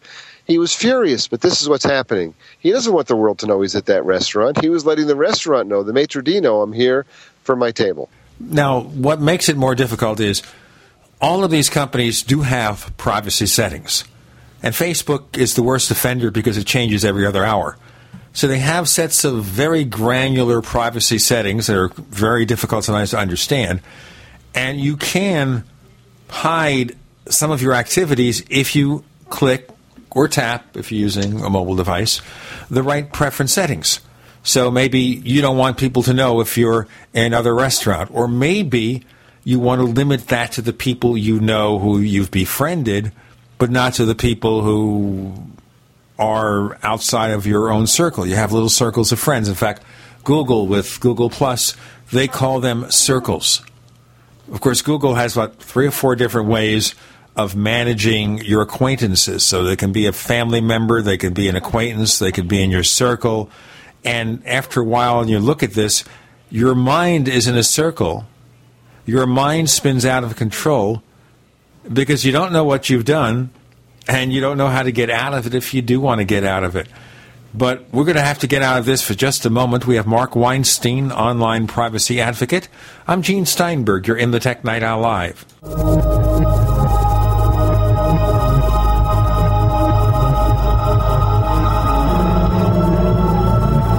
Are you tired of searching for great talk radio? Something more important. Search no more. We are the GCN Radio Network. Attack of the Rockoids has been well received by critics and readers alike. It's a thrill a minute story you'll never forget. A former U.S. military intelligence officer is haunted by intense dreams about a beautiful woman pleading for his help after a terrible battle in outer space. But the dreams turn out to be true and thrust him into a telepathic love affair with a woman whose faraway planet is intent on destroying the Earth. And now the gripping tale continues in The Coming of the Protectors. It's the second book of the Rockoids trilogy, a galaxy spanning adventure that pits our hapless heroes against powerful, fanatical enemies that threaten the lives of freedom loving beings everywhere. Attack of the Rockoids, and The Coming of the Protectors. Classic science fiction at its best, available now. For more details, visit rockoids.com. That's R O C K O I D S dot com. If you owe the IRS back taxes, listen carefully.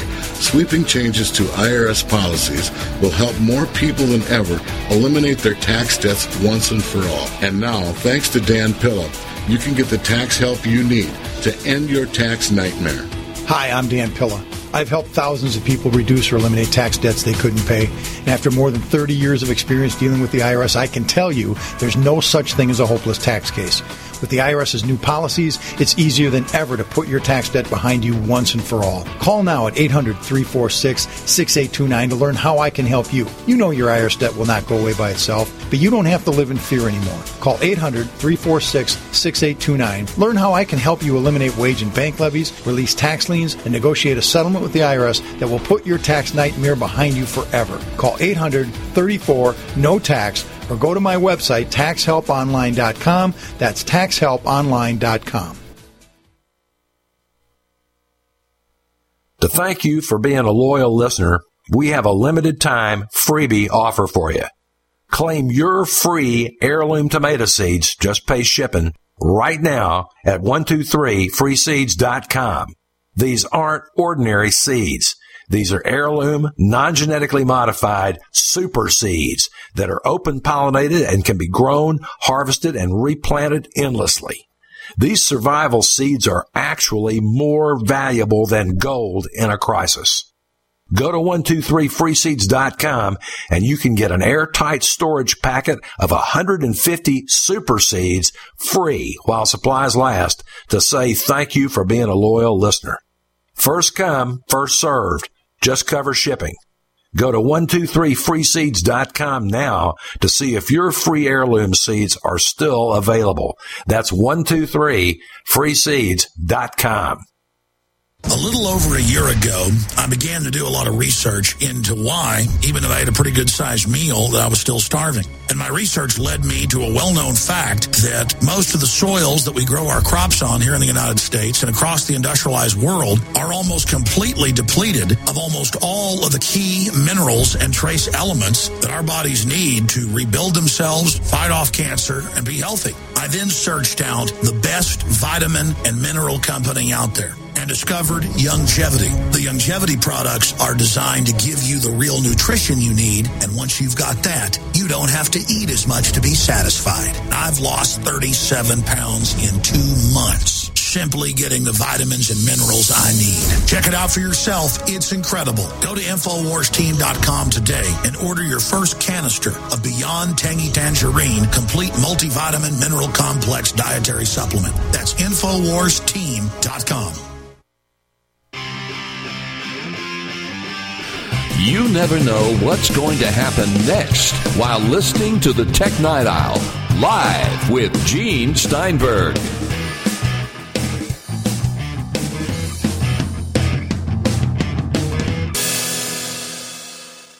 Mark Weinstein joins us. I'm Gene Steinberger in the Tech Night Owl Live, focusing on online privacy. So the thing I brought up is here, of course, that there are settings you can make in your web browser, in the various services of which you're a member, such as Facebook. Gene, those don't protect you. They don't. Those don't protect you. No. Th- imagine this for a moment. Google and Facebook are still scraping data on everything that you do, every word that you write, every picture that you post has facial recognition. They're scanning everything that you do, regardless of how tight you put your privacy settings. And also, there's sideways in Google. Google Plus, their circles are what we call asymmetric. So someone can follow you that you don't even know. Someone can watch you that you don't even know. You'll never know them. They can get access to you. They can follow you. They can watch you. Facebook, even if you tweak your settings super tight and you still have some friends, you know, if, they have a friend who sees their feed, chances are that friend is going to get to your feed. It's totally penetrable. But the point is that your privacy settings have nothing to do with the information that they're spying and scraping on you. They know every move, they know everything you say. They're aggregating all of this. And when the government comes in and scrapes all that data from the from Facebook or Google, the government just gets all of everything they've aggregated about you. They get Now- your whole life. Okay, so let's look at the government and what the limits are. Now, this is what they tell you. It's not always, of course, what the truth might be. So, with phone calls, for example, the NSA is collecting the metadata, which is the number you called, how long the phone call took, and I guess the location, if that location is recorded. Supposedly, they're not recording the contents of your conversation. But can we believe that? You know, I think the answer to that is no. We want to be really mindful about this. There is this element of Big Brother today. Uh, there is this question of to catch the bad guys, do we have to offend the privacy rights of the good guys? I think Peggy Noonan wrote a great op ed piece in the Wall Street Journal about that this week, where she said, you know, no, we don't, you know, we don't have to violate the privacy rights of the good guys to catch the bad guys, and we have to, you know, come back to a common sense society where we protect the privacy rights of the good people. Now, you know, when they're when they're grabbing all that data, it's sort of like and this is government and then let's go to private Google. Google when they mapped out Google Maps and they drove around neighborhoods and then they stole everybody's passwords and email addresses as they were driving through the neighborhoods mapping out Google Maps. You know, they just got fined another I don't know million dollars in Germany for doing this. That was just like 2 weeks ago. The, you know, they've already been fined tens of millions of dollars in the United States. You can't trust the corporations or the government unless they have very clear and specific policies and actions that support those policies, which is really why I built sgrouples.com because we have to take privacy back. We must take privacy back. Otherwise, it will disappear right before our eyes and it won't be recoverable. So, this is why uh, even the European Union now has this right to be forgotten, which is very important to them. They want to create this right to be forgotten for people. You must be able to be forgotten, law abiding citizens. We also, though, have to trust that the provider there- will accept your wishes because we're seeing, for example, if Google figures they can get all this data and they make a mistake, what is the cost? Well, the cost is going to be $10 million, drop in the bucket. Okay, we'll pay the $10 million. We don't care. And we'll continue doing it. And maybe they'll catch us again six months from now and then we'll pay maybe $15 million. And we'll say, we're sorry. But there's no incentive. I mean, if you find them $10 billion, they'd have an incentive. But this Isn't is just terrible? the cost of doing business. Gene, that's exactly right. That's exactly how they're looking at it. Path, Snapchat, you know, two privacy apps which which really are popularizing privacy. Well, Path was founded by one of the co-founders of Facebook, and it turned out that in spite of their pledge that this is really where you could be private in a private group with your family or your friends, and no one would see it. In fact, what happened was that they were spying on you. They stole all the data on your, your friends, your address books, and they spied and scraped data on minors. They've just been fined nearly a million dollars by the Federal Trade Commission, put on probation for 20 years. Snapchat, which kids love, the pictures don't disappear. They actually don't disappear. They're stuck in a folder on your phone. They, again, they lied to their users. It's so egregious. And, you know, it's like, wow, what happened to integrity in business? Luckily, there's a movement in the United States called conscious capitalism, building the right companies, doing the right thing. Whole Foods is at the, the, head of that. There's lots of great companies doing the right thing because their leaders are true advocates for the purpose and for the mission that they're stating instead of just creating, you know, a company to make a dollar and to pretend that they're for something, that they're conscious. Let me just read this headline from USA Today, which you probably haven't seen, but you'll get the message. Report Court lets NSA use data snagged inadvertently. They grab it by mistake, they can still use it. Doesn't matter. We wonder how many mistakes they make. Okay, in the remaining few minutes here, what can our listeners do to become private, have private lives again that doesn't involve everybody in the world, people you don't know, spying on you? You know, this is such an important question, Gene. Thank you. Such an important question. Number one is that you really have to manage your public persona. Uh, and that means you really have to look at whether you're using Google as a search engine or whether you're using DuckDuckGo as a search engine. DuckDuckGo is a private search engine.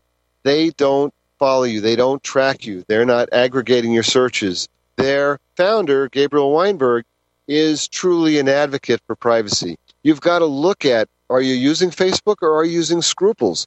Sgrouples, we don't have tracking cookies. You own your content. We don't use facial recognition. You can delete your account at any time and it's deleted. Did you know at Facebook you can never delete your account? It's only deactivated. At Path, privacy company supposedly, you have to write them a letter and ask them to delete your account. I mean, you really have to choose conscientiously. We have to be conscientious consumers to protect our privacy because we have to take it back. Okay, so what about web browsers? So you're not using Facebook anymore. Maybe you're not using Google or Microsoft Bing. What about web browsers? How do you make it private? So you can adjust the do not track settings on your web browsers. You've also got to be really careful about some fundamentals. So look for your do not track settings and turn on do not track. Now, I should tell our listeners we are recording this episode, and as soon as Mark said do not track, the connection ended. Okay? so we're using a Skype connection, and we figure they're watching us. Okay, so don't use the tracking features in your web browser. Use do not track. These are settings different in each browser, but they're easily found. Even Yeah, Google's browser has it, although it's more buried. It's buried, and they really don't. Remember, they're making their money by tracking. By the way, it is a myth, Gene. It's a myth that companies need to spy on you and scrape your data in order to make money. That's a myth, per, you know, perpetrated on us by the Facebooks and the Googles. It's a lie. If you give people the right services, they will buy extra services. This is actually how we've always lived in the world: restaurants, hardware stores, auto dealerships. You got to provide people what they want. So what you want to do is really also your passwords you really have to do some simple things like don't use the same password everywhere. Don't just use your Facebook password or your Twitter password to log in everywhere else. Have different unique passwords because if somebody steals your password and you've used it for all your accounts, you're in big trouble. So don't do that. So, you know, there's just some fundamentals that you can do. You can go to a company like reputation.com or safeshepherd.com and have them clean up your reputation online and, you know, make companies take off ask people to, to untag you on Facebook so that you're not tagged. Remember, at Facebook, one simple picture, and ABC News proved this a picture of a, a kid in a daycare center, just a picture inside a daycare center. ABC News was able to find that exact daycare center, the village, the street, the state, everything just from a picture. Don't do that anymore. They do it on TV. I mean, you look at when they're trying to find a criminal on CSI or any of these procedural dramas. They check their Facebook, they check their Twitter, they check the cameras at the ATM machine. They want to find you, they will. You can't get away from it. Tell our listeners what Sgrouples is all about.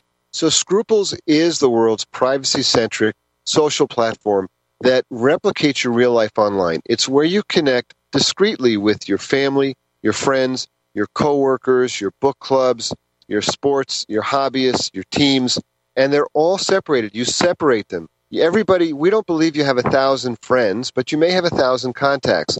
And at Sgrouples, you can direct message them, or you can put them in the discrete communities that they belong in, just like in your real life. And you decide the permission levels for who sees what. There's no, you know, no mistakes made. And we're not tracking you. You own your content. You can delete it at any time.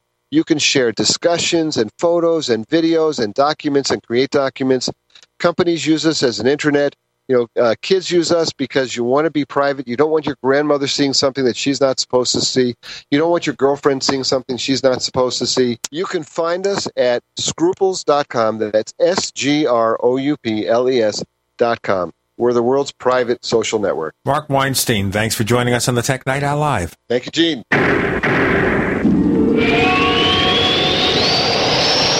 The GCN Radio Network, providing the world with hard hitting talk radio. GCN. Great talk radio starts here. Hi, this is Ted Anderson. If you'd like to listen to GCN programs on the go, I have great news. GCN has created a Droid and iPhone application, and it's free. Just as easy as going to GCNlive.com, click on the banner, and download. Before you know it, you'll be listening to your favorite hard hitting GCN shows, live or on demand, right on your Droid or iPhone, 24 7 and on the go. So download the Droid and iPhone app free by clicking on the banner at GCNlive.com. Thanks again for listening to GCNlive.com. Again, that's GCNlive.com. Hi, this is Ted Anderson. Have you ever wondered why banks, stockbrokers, investment advisors won't talk about gold IRAs? They've been available since 1986, yet the financial industry won't recognize the value of gold for your retirement. Gold has outperformed paper investments, yet no word about IRAs. If you would like to have gold for your retirement, call 800 686 2237. Don't get left behind by rising inflation and low returns. Call 800 686 2237. Secure your future and call 1 800 686 2237. Seen them on Doomsday Preppers. You've seen them on network television, Shipping Wars, and the History Channel. Now, now, the strongest shelters money can buy are here. Atlas Survival Shelters. Made in America from 10 foot diameter galvanized corrugated pipe up to 11 times stronger than square box shelters and built to last up to 200 years. And you won't believe the amenities. Atlas shelters contain microwaves, refrigerators, big screen TVs, water tanks, septic systems, bulletproof hatches, and much more. Virtually everything you have at home, just buried 20 feet deep and bomb proof. See the amazing Atlas Survival Shelters at atlassurvivalshelters.com or call 1 855 4 Bunker. That's 855 4 B U N K E R or atlassurvivalshelters.com. Financing now available. Atlas Survival Shelters. Better prepared than scared. Welcome back to the Tech Night Owl Live, where you never know what's going to happen next. And now, here's Gene Steinberg.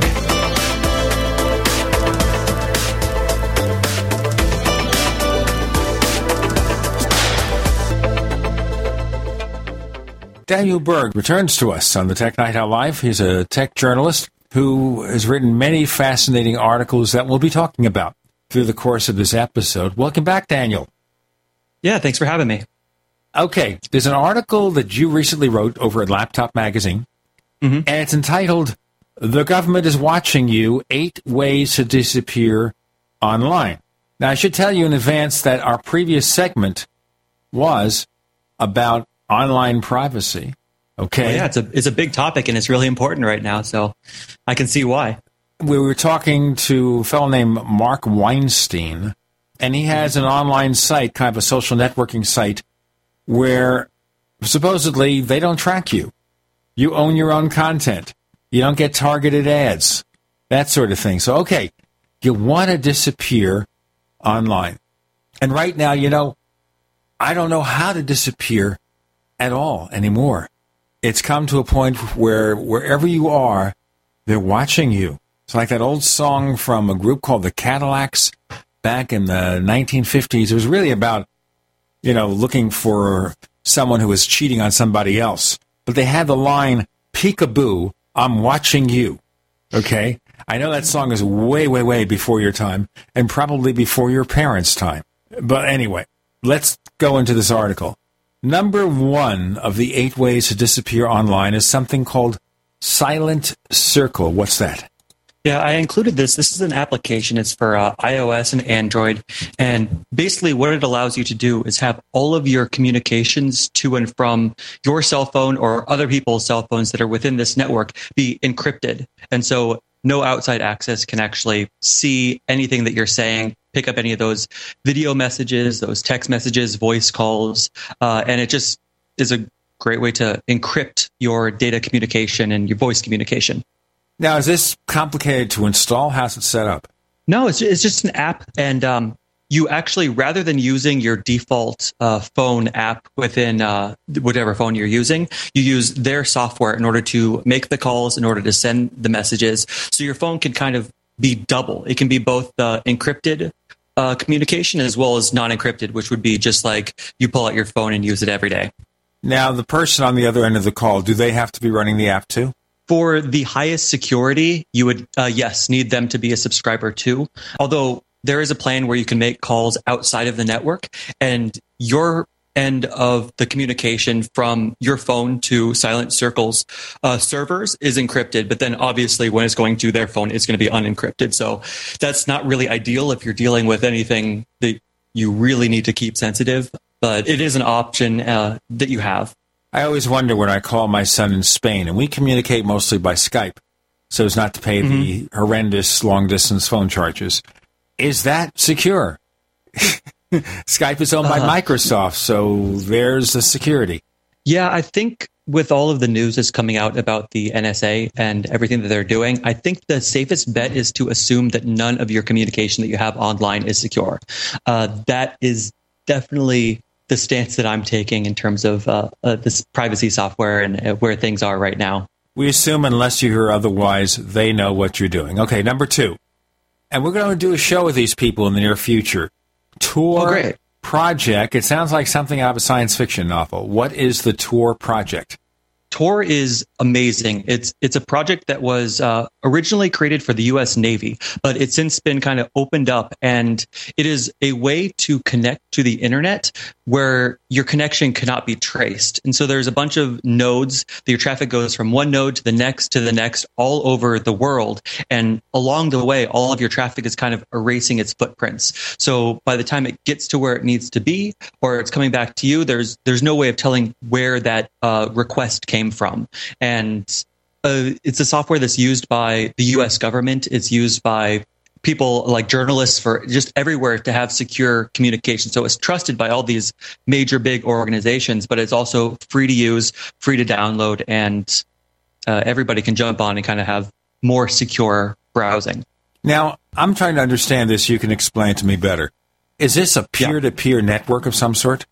It's decentralized. Um, how it works is you connect to uh, a bunch of people that are running different nodes for the Tor network. And um, you can actually set one up uh, using just like Amazon uh, EC2, like Amazon cloud hosting. You can just have uh, a server that hosts a node and then just traffic gets cycled through there. So it's not really peer to peer.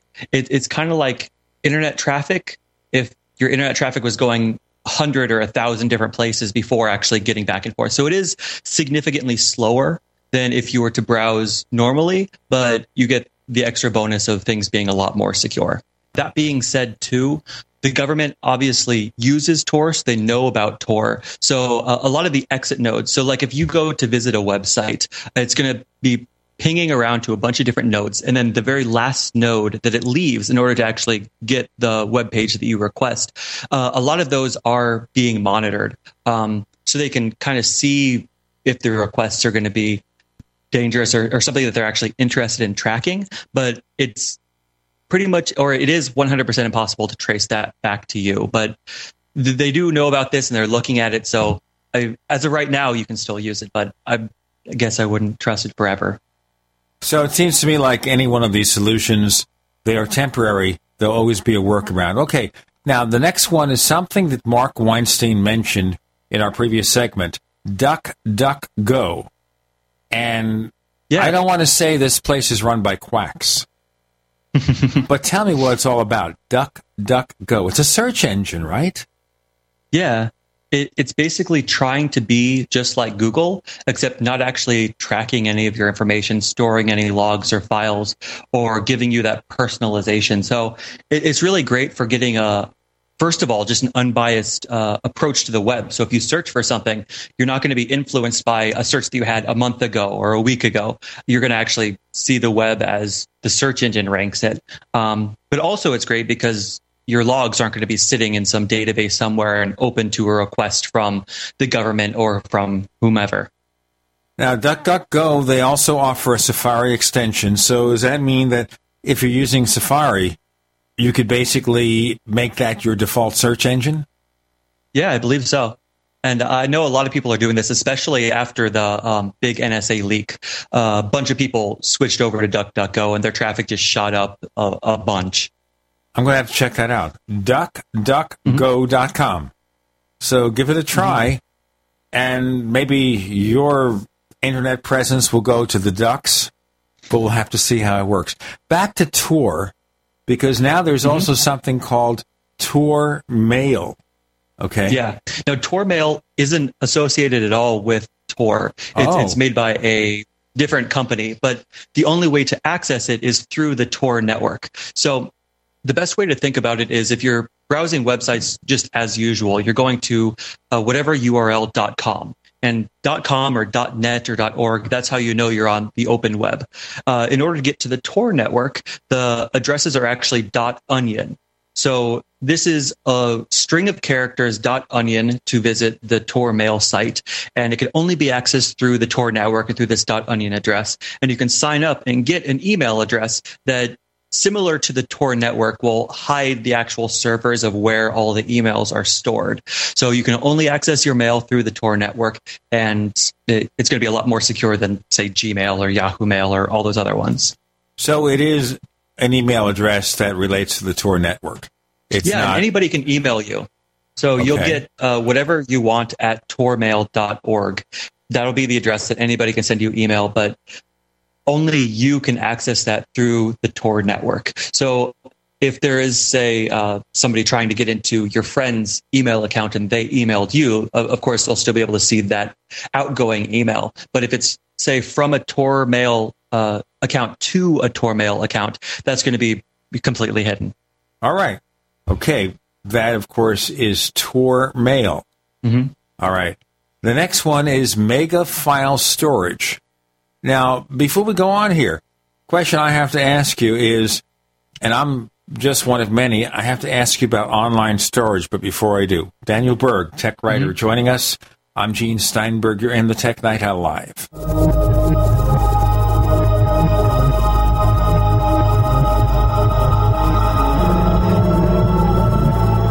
Graphic Converter is the image manipulation tool for the rest of us. It does not use any database. You get full control of all your files. Want to view the images of a folder? Drag it into Graphic Converter and a powerful browser opens up to show your image files. You could use it for slideshows. You could use it to import images from digital cameras or from scanners. Need to do some image editing? You can do that too in Graphic Converter. Also print catalogs. Convert from so many formats I can't even list them. Download now to see if Graphic Converter is good for you, like one and a half million other users. Guess what? You could save money when you buy Graphic Converter. Use the coupon code Night Owl. Use the coupon code Night Owl to get a special price for Graphic Converter. Go to lemkesoft.com. That's L E M K E soft.com. Lemkesoft.com. L E M K E soft.com.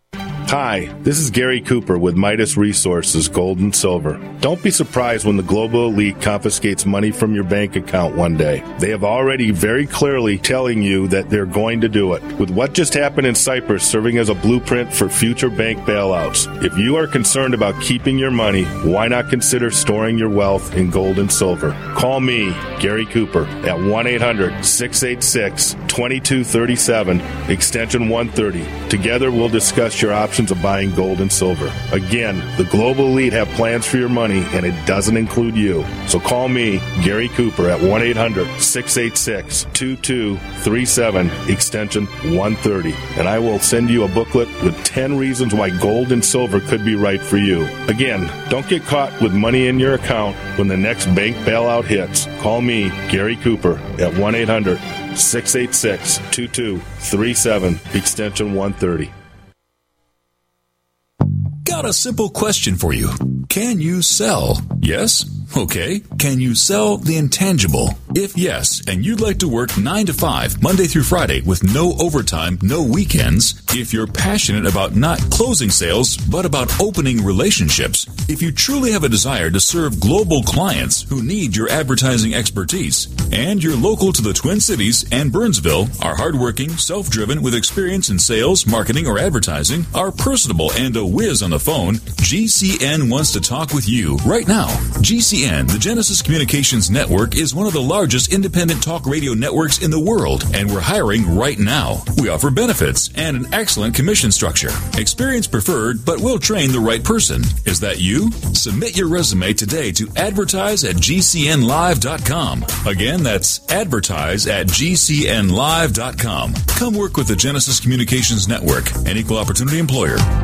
Hi, my name is Stephen Heuer. As a degreed nutritionist, my first priority is for you to get healthy. That won't happen if I make wrong recommendations or cause you to spend money on supplements you don't need. After 20 years working with thousands of products and thousands of people, I know, for the most part, what does and does not work. One World Whey is the first and only unheated whey protein powder from grass-fed cows on the market. It retains substances that no other whey protein powder has. These nutritive compounds supply life-giving nutrition. Your body merely needs the right conditions to make great health happen. Due to low quality foods, toxicity, and aging, having great health is more of an effort than ever. One World Whey is the superfood of the century, and when added to your diet, it promotes energy, detoxification, muscle gains, fat loss, and overall radiant health. Call 888 988 3325. That's 888 988 3325. Or visit oneworldwhey.com. That's oneworld, W H E Y.com. We'd like to hear from you. If you have a comment or question about the Tech Night Owl Live, please send it to news at technightowl.com. That's news at technightowl.com. If you'd like to discuss today's show with fellow night owls, visit our community forums at forum.technightowl.com. That's forum.technightowl.com. We have tech journalist Daniel Berg joining us. He has an article recently published by Laptop Magazine called The Government is Watching You Eight Ways to Disappear Online. Or, as they said in that song, Peekaboo, I'm watching you. And we're going to talk about mega file storage. But before we do, if I'm putting my files online, and you have these various firms that do online backup, now mm-hmm. we hope your data is safe, depends on the company. But can they, being the government, whatever, get a hold of your files that way? Is it safe? Yeah. No, they can look at your files if they want to. Um, I, that's what's coming forward into light right now. I mean, there are secret courts that they go to and they ask permission, but they've never been said no to, and then they'll just go in. Basically, yeah. if CrashPlan or Carbonite or any of these places gets a subpoena, from the government says we got to have Gene Steinberg's files. They got to give them. None of those companies have specifically come out right or been in any of the leaks as being a part of this, so I can't speak for them specifically. But for the companies that we know have been uh, asked by the government for information, it, it's all been under tight lip. They haven't been able to talk about it, and uh, Yahoo, I know, tried to uh, appeal this in the courts and lost. So as of right now, the knowledge that's out there would make me think that most companies wouldn't have much of a choice. Okay, so what is Mega File Storage?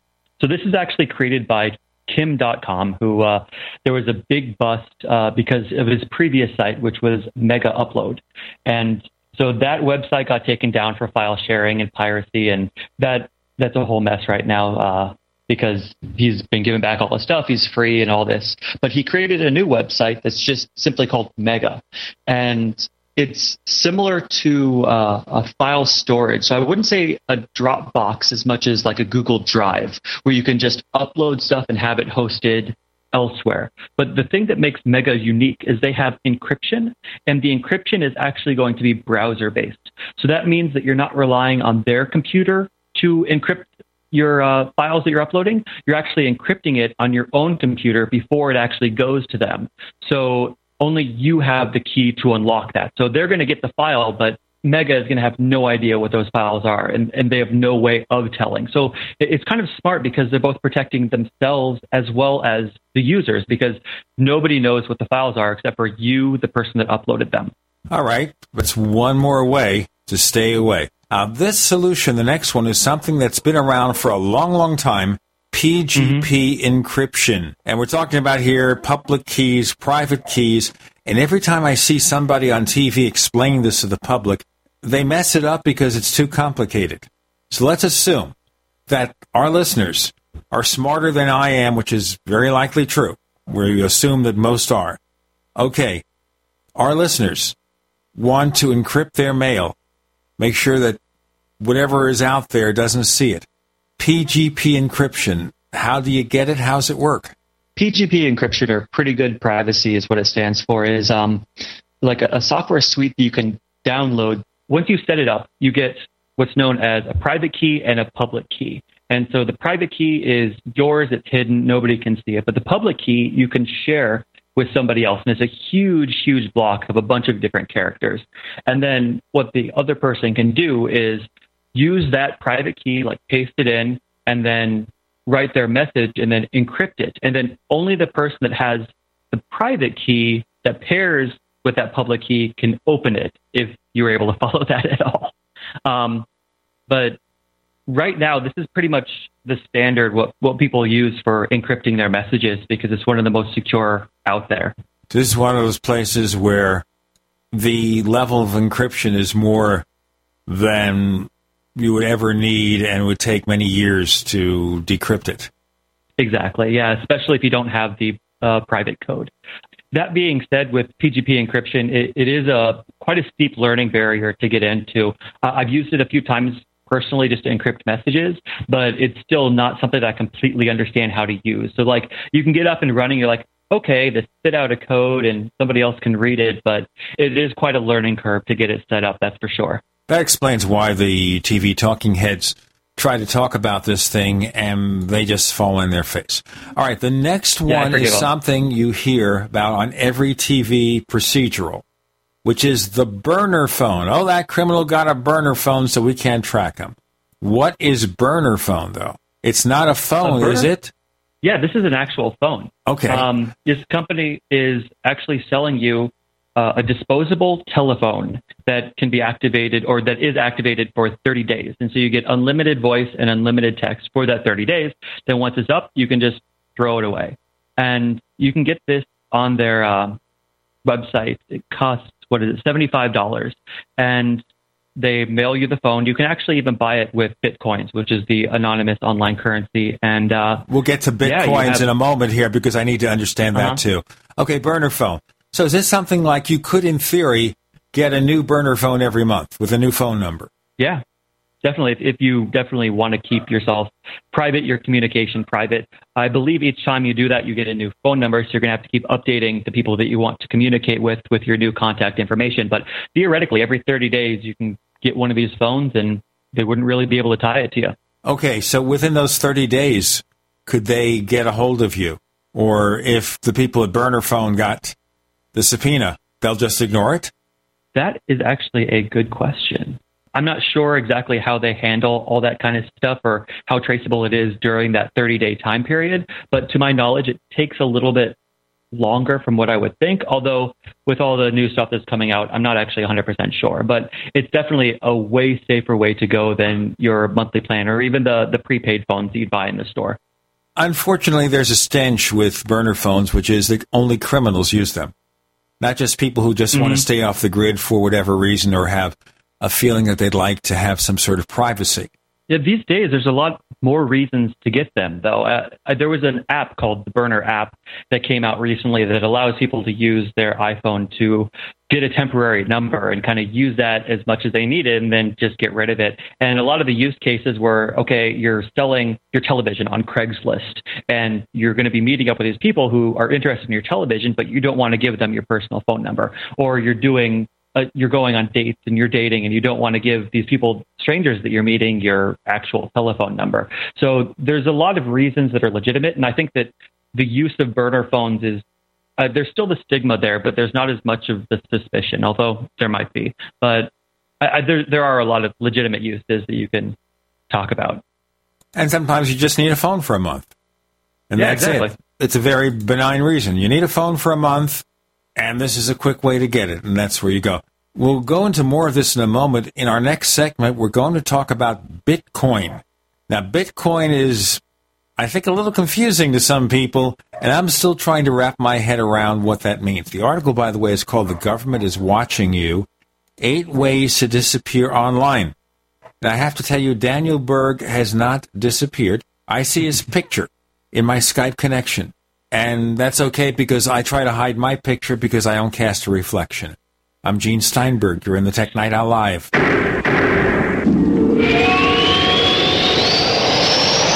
America's number one source for independent talk radio for over a decade. We are the GCN Radio Network. Folks, you'll want to hear this. No matter what size your business, people don't take you seriously unless you have a professional looking website. You can empower your business with a stunning online presence and it's free. Join over 30 million people who have built their websites with Wix. Once again, it's completely free. It requires absolutely no design or coding skills. Want to know more? Check out Wix.com. That's W I X. If you want to get your website online and you need reliable service, first class service at the lowest possible price, there's only one place to go. Well, DreamHost has a special promotion with our show where they'll offer you unlimited disk space, unlimited bandwidth, one click web apps such as WordPress, 24 7 support. You can save over $55. You want to know how? Go to dreamhost.com slash radio, dreamhost.com slash Radio. Are you still a traditional smoker? Now experience a new lifestyle and try vaping with e-cigarettes by LeCig. Imagine no ashes, stains, nasty smell, or coughing and hacking. With LeCig e-cigarettes revolutionary microelectronic technology, rechargeable battery, and unique replaceable cartridge, you'll get all the benefits and satisfaction of smoking without the hazards. Choose your taste from a wide variety of our new American-made vape e-liquids at LeCig.com. And LeCig smokes the competition by serving thousands of worldwide customers with real people customer service, fast, free, same day shipping, and a 30 day warranty and satisfaction guarantee. So are you ready for a new vaping lifestyle? Then call 870 518 4307. That's 870 518 4307. Or visit LeCig.com, spelled L E C I G.com. LeCig e cigarettes for today's modern smoker. It's hard to imagine when things are going reasonably well just how quickly things can change. But what would it take? Economic collapse? Massive crop failure? Chemical or biological attack? So many situations could find you in the grocery looking to pick up food for your family only to find that the shelves are empty. There's nothing.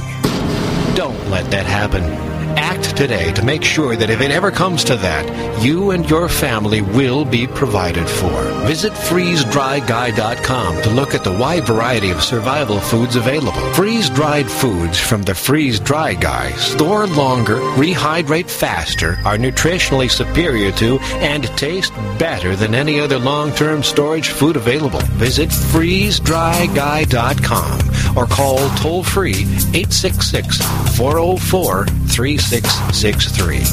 FreezeDryGuy.com.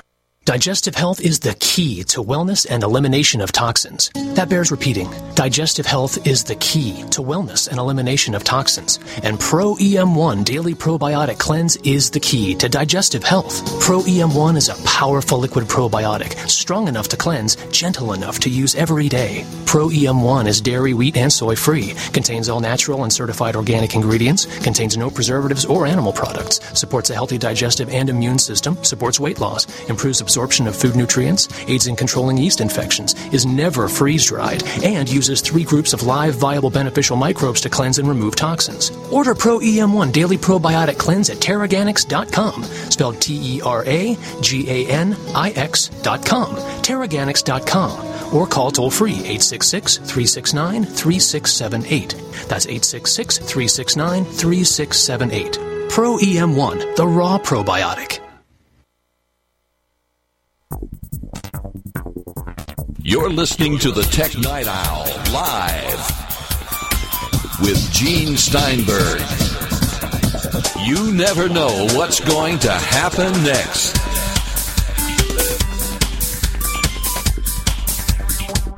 I'm Gene Steinberg. You're in the Tech Night Owl Live. Daniel Berg joining us, a tech writer. He has this fascinating article called The Government is Watching You Eight Ways to Disappear Online, written for Laptop Magazine at laptopmag.com. Bitcoin. Now, let's do Bitcoin 101 here. I'd like to understand it better. I mean, I get the basic concept, but the execution's pretty arcane, isn't it? It is a bit difficult to understand. Um, it's funny. I, I was noticing this the other day. Whenever you have news articles that are talking about Bitcoin, they're always showing a picture of a coin that has a little Bitcoin logo on it. And I, I feel like that's a lot more confusing than actually just talking about what Bitcoin is because there is no physical entity at all. It, it's all completely digital. But in the same way that you would have cash in your wallet, you have a digital wallet that has the digital cash. And let's say you lose that wallet, you actually lose all the money that's in there. So it, it's very much like cash, but bitcoins are going to be created uh, digitally and, and through complex algorithms that take a lot of GPU power to kind of compute and get bitcoins. But once you have them, uh, it's in your wallet, basically similar to the PGP encryption in terms of having a public key and a private key. So that that's how uh, bitcoins are assigned to your specific wallet, and then you can send that to somebody else by typing in their uh, string of characters for their Bitcoin wallet address, and then it gets sent to them. And there's a whole network of computers that are kind of checking the blockchain is what is what is called, and and that's all the transaction history. So they guarantee that there's no double spends, so you're not spending the same Bitcoin twice, and kind of keeping the entire history of the currency accurate. Every single transaction in Bitcoin is publicly available, but the information of who is sending it to who and all of that is completely private, which is why it's a, a really good online currency for remaining anonymous, similar to cash. Okay, but Bitcoin at this point in time is the value, the equivalent value, or is there an equivalent value? Is the value stable or is it basically varying all over the place like gold or silver? It's completely all over the place. Um, I would say that for the past maybe month, month and a half, it's stabilized for the most most part. It's around uh, 108 US dollars for one Bitcoin right now. But in the past, I, I would say maybe even four or five months ago, it was up to about 250 uh, US dollars for one Bitcoin was the highest, and then it kind of dropped back down. And for I'd say a, a year or two before that, it was like four or five dollars for a Bitcoin. So if you got a bunch of Bitcoins back then, you're very happy right now. But yeah, it's it's kind of all over the place. Is the word is kind of getting out about it, and more and more merchants are accepting it. it it's kind of fluctuating all over the place. But that, of course, kind of inhibits its value because you can't depend on a specific amount of Bitcoin to be the same thing a month from now. You don't know if it's going to go up. You don't know if it's going to go down. It's kind of early in the game. I would say investing in Bitcoin right now is not really the best idea just because of that reason. But I would say that if you want to, say, buy the burner phone and you don't want it tracked to you, going out, buying bitcoins, and then using those bitcoins to immediately purchase the phone, that'll be a good reason. Or, or doing any other sort of anonymous transaction, kind of using it as a temporary currency to buy something online and to make a transaction while still remaining anonymous. And again, this kind of leads the same impression as the burner phone, which is people whose intentions are not honest will flock to this kind of thing. Yes, that's true. And uh, so far they have been. But at the same time, it's a good tool for freedom and online freedom. So you can't take that away, or you shouldn't take that away just because some people can do some bad things if they want.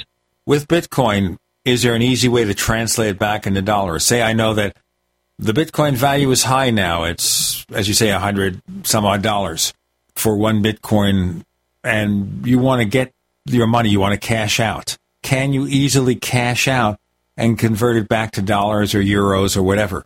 It depends on your definition of easily. There is the main website right now for uh, the buying and selling of bitcoins is a place called Mt. Gox, and it's mtgox.com. And it, kind of like stock markets, except you do actual trades for bitcoins. And they actually had some issues with their banks right now, so they're no longer paying out in U.S. dollars because their banks have been overwhelmed by the requests and haven't had enough money to give out. So they're currently working on a solution to that. So that should only be temporary. But basically, you go on there and you can fund the account, you can withdraw the account, and kind of do all your transactions. But there's also a, a website called Local Bitcoin and uh, oh, Local Bitcoins so it's plural. And you can go there and kind of search for uh, either somebody selling or a potential buyer for your bitcoins. And usually you're going to pay a little bit above what the market value is, but you get the convenience of meeting somebody at, say, a coffee shop and then transferring you bitcoins and you handing them the money or vice versa. And you can kind of do it completely anonymous. And there's been, I've, I've know a bunch, a bunch of successful transactions that have happened on localbitcoins.com.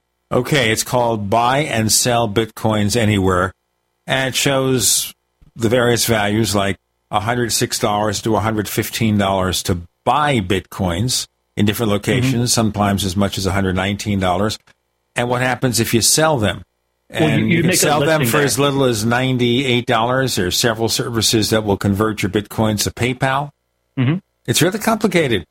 Where do you think it's going to go? Is this a fad or is this something that may take over the money system? It's really hard to tell. I, I think that only time will tell, but I, I do know that my support is definitely behind Bitcoin and I'm, I'm rooting for it. Are you rooting for Apple's solution to the Mac Pro? At the WWDC, we finally hear about the Mac Pro. Let me preface this by an article, and I gave you a link to this, at Mac's Only website that's run by a fellow named Bill Fox. And he pointed out that the measurements of the failed Power Mac G4 Cube from 2000 and 2001 and the 2013 Mac Pro are fairly similar. They are within one inch of one another, even though the former is squared off, and the latter, the Mac Pro, is a cylinder. But in physical measurements, they're not that far apart. So is this going to be requiem for the Power Mac G4 Cube? I I would say no. I think that the Mac Pro is coming out at a very different time, and uh, the Mac Pro hasn't seen an update in a very, very, very long time. And the people that want and use and love the Mac Pros are just itching for something new. And, and this computer, with with all of its specs, I mean, it, in a lot of respects, it's even more powerful than a lot of people would need. But I, I feel like I feel I feel I'm feeling good about the Mac Pro. I'm, I'm feeling like it's a it's a great machine. We'll just see what the actual cost is because I have a feeling it's going to be exorbitant. I think it's going to be forty nine ninety nine for the basic Ooh, model with 16 gigabytes of RAM because of the FirePro graphics chips. Because those graphic cards, if you just buy the straight graphic card from AMD, they cost a pretty penny. So forty nine ninety nine yeah. entry level price, or maybe thirty nine ninety nine, but not twenty five hundred dollars like it is now. It's going to be expensive. But the other question, of course, we all have about the Mac Pro is: it's all about external expansion. The current Mac Pro, you mm-hmm. can add some PCI graphics cards or audio capture cards, whatever. You can add up to four hard drives, two internal optical drives. With the new Mac Pro, you can add four RAM sticks of up to 32 gigabytes apiece. You could remove the PCI based flash memory storage card and replace it with a larger one. You've got lots of external ports, six Thunderbolt 2, four USB, HDMI, a pair of Ethernet. I remembered all this. I don't have a cheat sheet, by the way. I don't know why I remember Very all good. this. But it's the logic good. of everything external except for memory and the basic internal drive, and everything else is external. Let's argue that or discuss it. Daniel Berg joining me. I'm Gene Steinberg. You're in the Tech Night Owl Live.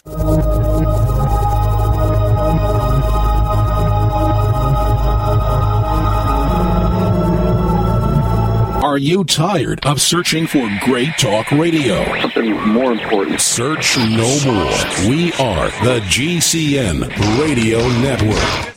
Attack of the Rockoids has been well received by critics and readers alike. It's a thrill a minute story you'll never forget. A former U.S. military intelligence officer is haunted by intense dreams about a beautiful woman pleading for his help after a terrible battle in outer space. But the dreams turn out to be true and thrust him into a telepathic love affair with a woman whose faraway planet is intent on destroying the Earth. And now the gripping tale continues in The Coming of the Protectors. It's the second book of the Rockoids trilogy, a galaxy spanning adventure that pits our hapless heroes against powerful, fanatical enemies that threaten the lives of freedom loving beings everywhere. Attack of the Rockoids and The Coming of the Protectors. Classic science fiction at its best, available now. For more details, visit rockoids.com. That's R O C K O I D S dot com. If you owe the IRS back taxes, listen carefully. Sweeping changes to IRS policies will help more people than ever eliminate their tax debts once and for all. And now I can help you reduce or eliminate your tax debts and end your tax nightmare. Hi, I'm Dan Pilla. I've helped thousands of people reduce and eliminate tax debts they couldn't pay. And after more than 30 years of experience dealing with the IRS, I can tell you there's no such thing as a hopeless tax case. And with the IRS's new policies, it's easier than ever to put your tax debt behind you once and for all. Call now at 800 346 6829 to learn how I can help you. You know your IRS debt will not go away by itself, but you don't have to live in fear anymore. Call 800 346 6829. Learn how I can help you eliminate wage and bank levies, release tax liens, and negotiate a settlement with the IRS that will put your tax nightmare behind you forever. Call 800 34 no tax or go to taxhelponline.com. That's taxhelponline.com. What's safer and cheaper than prescription drugs? Glad you asked. The answer is Renovation Teas. Herbal remedies are much safer and much cheaper than prescription drugs. Taste great, and most importantly, herbal teas are effective and non addictive. Renovation Tea is especially unique, and here's why. We spent years researching herbs and their beneficial properties. Renovation Teas uses only 100% organic, fair trade herbs. Our teas are blended towards specific ailments and health conditions such as diabetes, blood pressure, anxiety, libido, detox, and much more. All renovation teas are formulated and hand filled in Arkansas. Take care of yourself naturally, the way Mother Nature intended. Order renovation teas at renovationtea.com or call 870 784 3121. That's 870 784 3121. Renovation Teas. Renovate your health one bag at a time. I had tried everything. I'd cut back the amount of food I was eating. I was lifting weights and jogging, but nothing was working. My body was literally starving for minerals and trace elements as well as key vitamins. And as soon as I had that, I immediately could eat half of what I was eating previously and be satisfied. Now, there are hundreds of great products at InfoWarsTeam.com, but I want to point out the three that have helped me lose 37 pounds in just two months. Products like Beyond Tangy Tangerine, Pollen Burst, and Rebound. When I started taking the Tangy Tangerine and other products every day, I lost more than 37 pounds in just two months. Now that's results. I want to challenge my listeners to go to InfoWarsTeam.com and to order just three of their products, and you will see the changes in the way you look, feel, and in your appetite almost immediately. Start your journey to health and wellness today. InfoWarsTeam.com.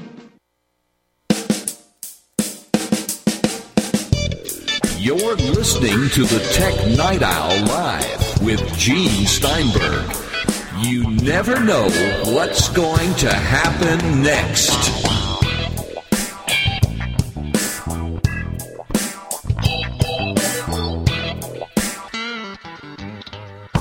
Daniel Berg joining us. I'm Gene Steinberg. In the Tech Night Owl Live. This is our final segment of the show this week. So the question of the Mac Pro, internal expansion, everything in a big box versus putting most everything in a relatively light and small cylinder. Is Apple taking the right approach? The thing that's really compelling about this design and the choices that they've made is this computer has absolutely zero spinning parts in it. So they were able to design this without it's going to be able to stay a lot cooler, even though the graphics cards are going to get kind of hot. But it's going to be, uh, from what they were saying, and my guess when it comes out, it's going to be a lot quieter and cooler and just an overall more stable computer. But at the same time, like you were saying, it really relies heavily on external ports. Each of those external machines aren't necessarily going to stay as cool as the Mac Pro. So it's it's going to be an issue of okay, well, you still have the same stuff with the computer, except now you have a lot more cords and wires. Also, we're still waiting to see uh, for a Retina display for this because I know that it can output uh, what was it like a 4K monitor, but uh, Apple three, doesn't actually have one. Three 4K, 4K monitors, and 4K is the new, by the way, high definition TV standard. And right now, mm-hmm. it doesn't make much sense because there's very low content for it. But the TV makers are coming out with 4K sets starting at, you know, a few thousand dollars what Apple said is the graphics cards can handle up to three 4K displays, which is important for video editors. Yeah, but the the thing that interests me is Apple doesn't actually have a 4K monitor. They don't sell it, and that surprises me because I thought that they would want to get in on that, just like they had their other cinema displays, and especially with them being the first smartphone to have the Retina, the really high resolution monitor. I expect them to definitely get in on that soon. I would say so that that's interesting to me as well. Well, remember this is still what two, three, four months away from release. It's quite possible yeah. that when it comes out, Apple will produce a line of Retina display monitors to go with it. And that would be my guess. Yeah, that would be my guess. So the question is here: Will people give up their iMacs for this? And uh, well, I kind of think not. I think that there is a subset of Mac users who require rendering. And now we're seeing more and more of those applications. I forget which one, the one they use with Avatar to create the special effects, that's moving to the Mac. So more and more professionals are coming to the Mac, even more than before. So I don't know. Maybe this is going to yeah. be it. I don't think the iMac customers are who Apple is going after with the Mac Pro. Like you were saying, it's definitely for the professionals, and it's going to be for the video editors, for the graphic people, for the heavy duty gamers, all of those people that really require a bunch of graphics, this is going to be able to give them. It, it's pushing the envelope. It's like getting the uh, exotic, expensive car because uh, it has all the souped out specs and uh, very little trunk room. It definitely is like a step above and much more than most people would actually need and use. It's like having the Halo vehicle. Like, of course, GM has the Corvette, the Chevy Corvette. And that's not mm-hmm. something that a lot of people buy it's a small number of people buy. You have a Lamborghini. Yeah. I mean, how many people buy that car? But you have different automakers that have these prestigious vehicles where they test new technologies. And occasionally they filter down to the lesser people, the people who only have real money, not phantom money, as they say. Let's mm-hmm. move on to just a couple of things here. WWDC, how you like iOS 7 with the new, I don't know if you call it flatter, because it is actually complicated. It is flat, but it looks almost three dimensional. Yeah, there's layers. It, it, it's not exactly a flat design. It's definitely layered. The new design is interesting. I'm not in love with it yet. Um, I think that a lot of the icons could use a lot of design work. I'm not 100% happy with all of that kind of stuff. But that being said, people spend a very little amount of time looking at their home screen and more on their home screen so they can open an app and actually use an application.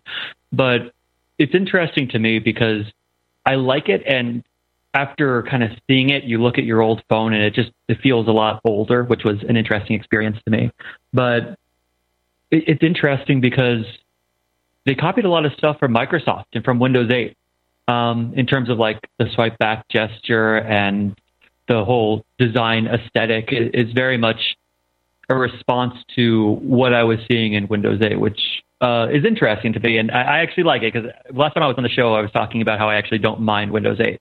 And I, I see a lot of Windows 8 in iOS 7. Now, moving very quickly, moving very quickly to OS 10 Mavericks. Were you surprised they go to place names as opposed to cats? Uh, I wasn't surprised that they made the move away from cats.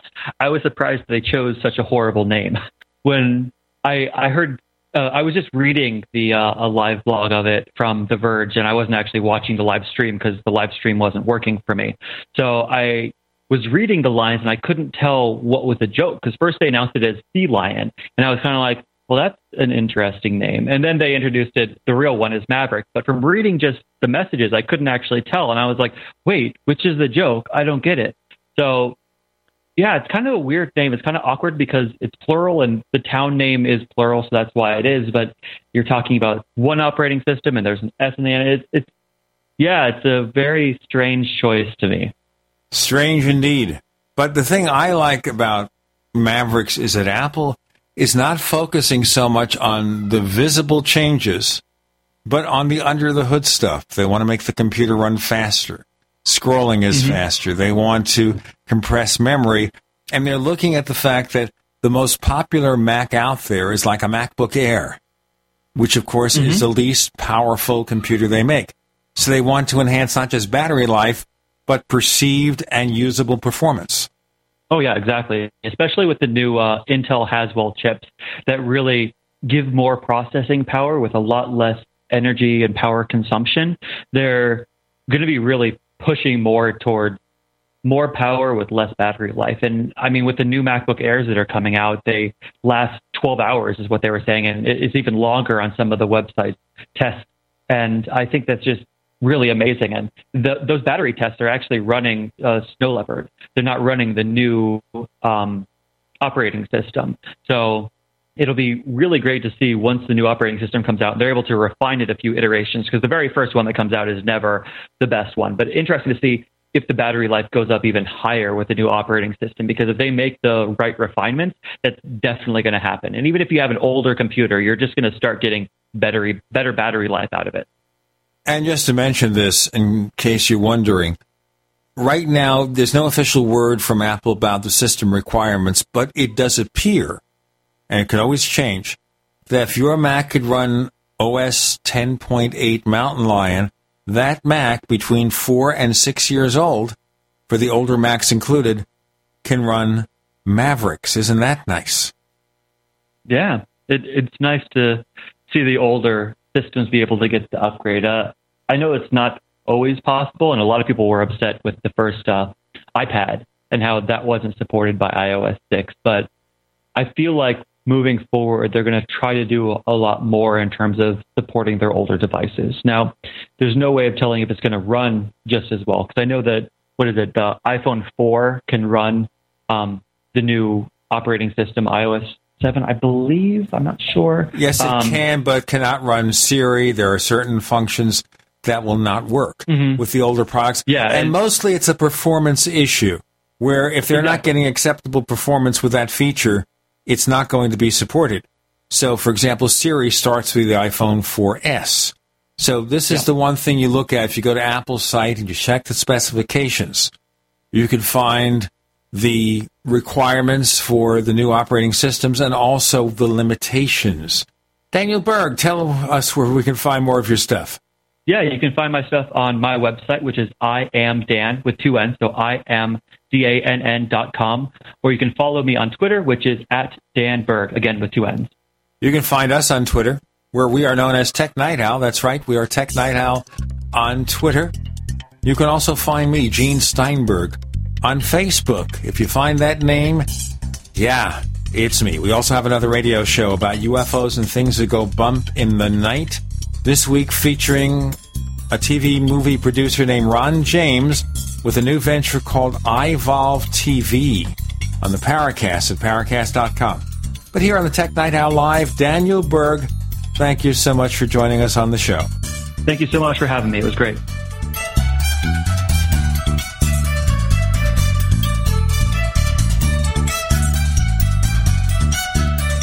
The Tech Night Owl Live is a copyrighted presentation of Making the Impossible Incorporated.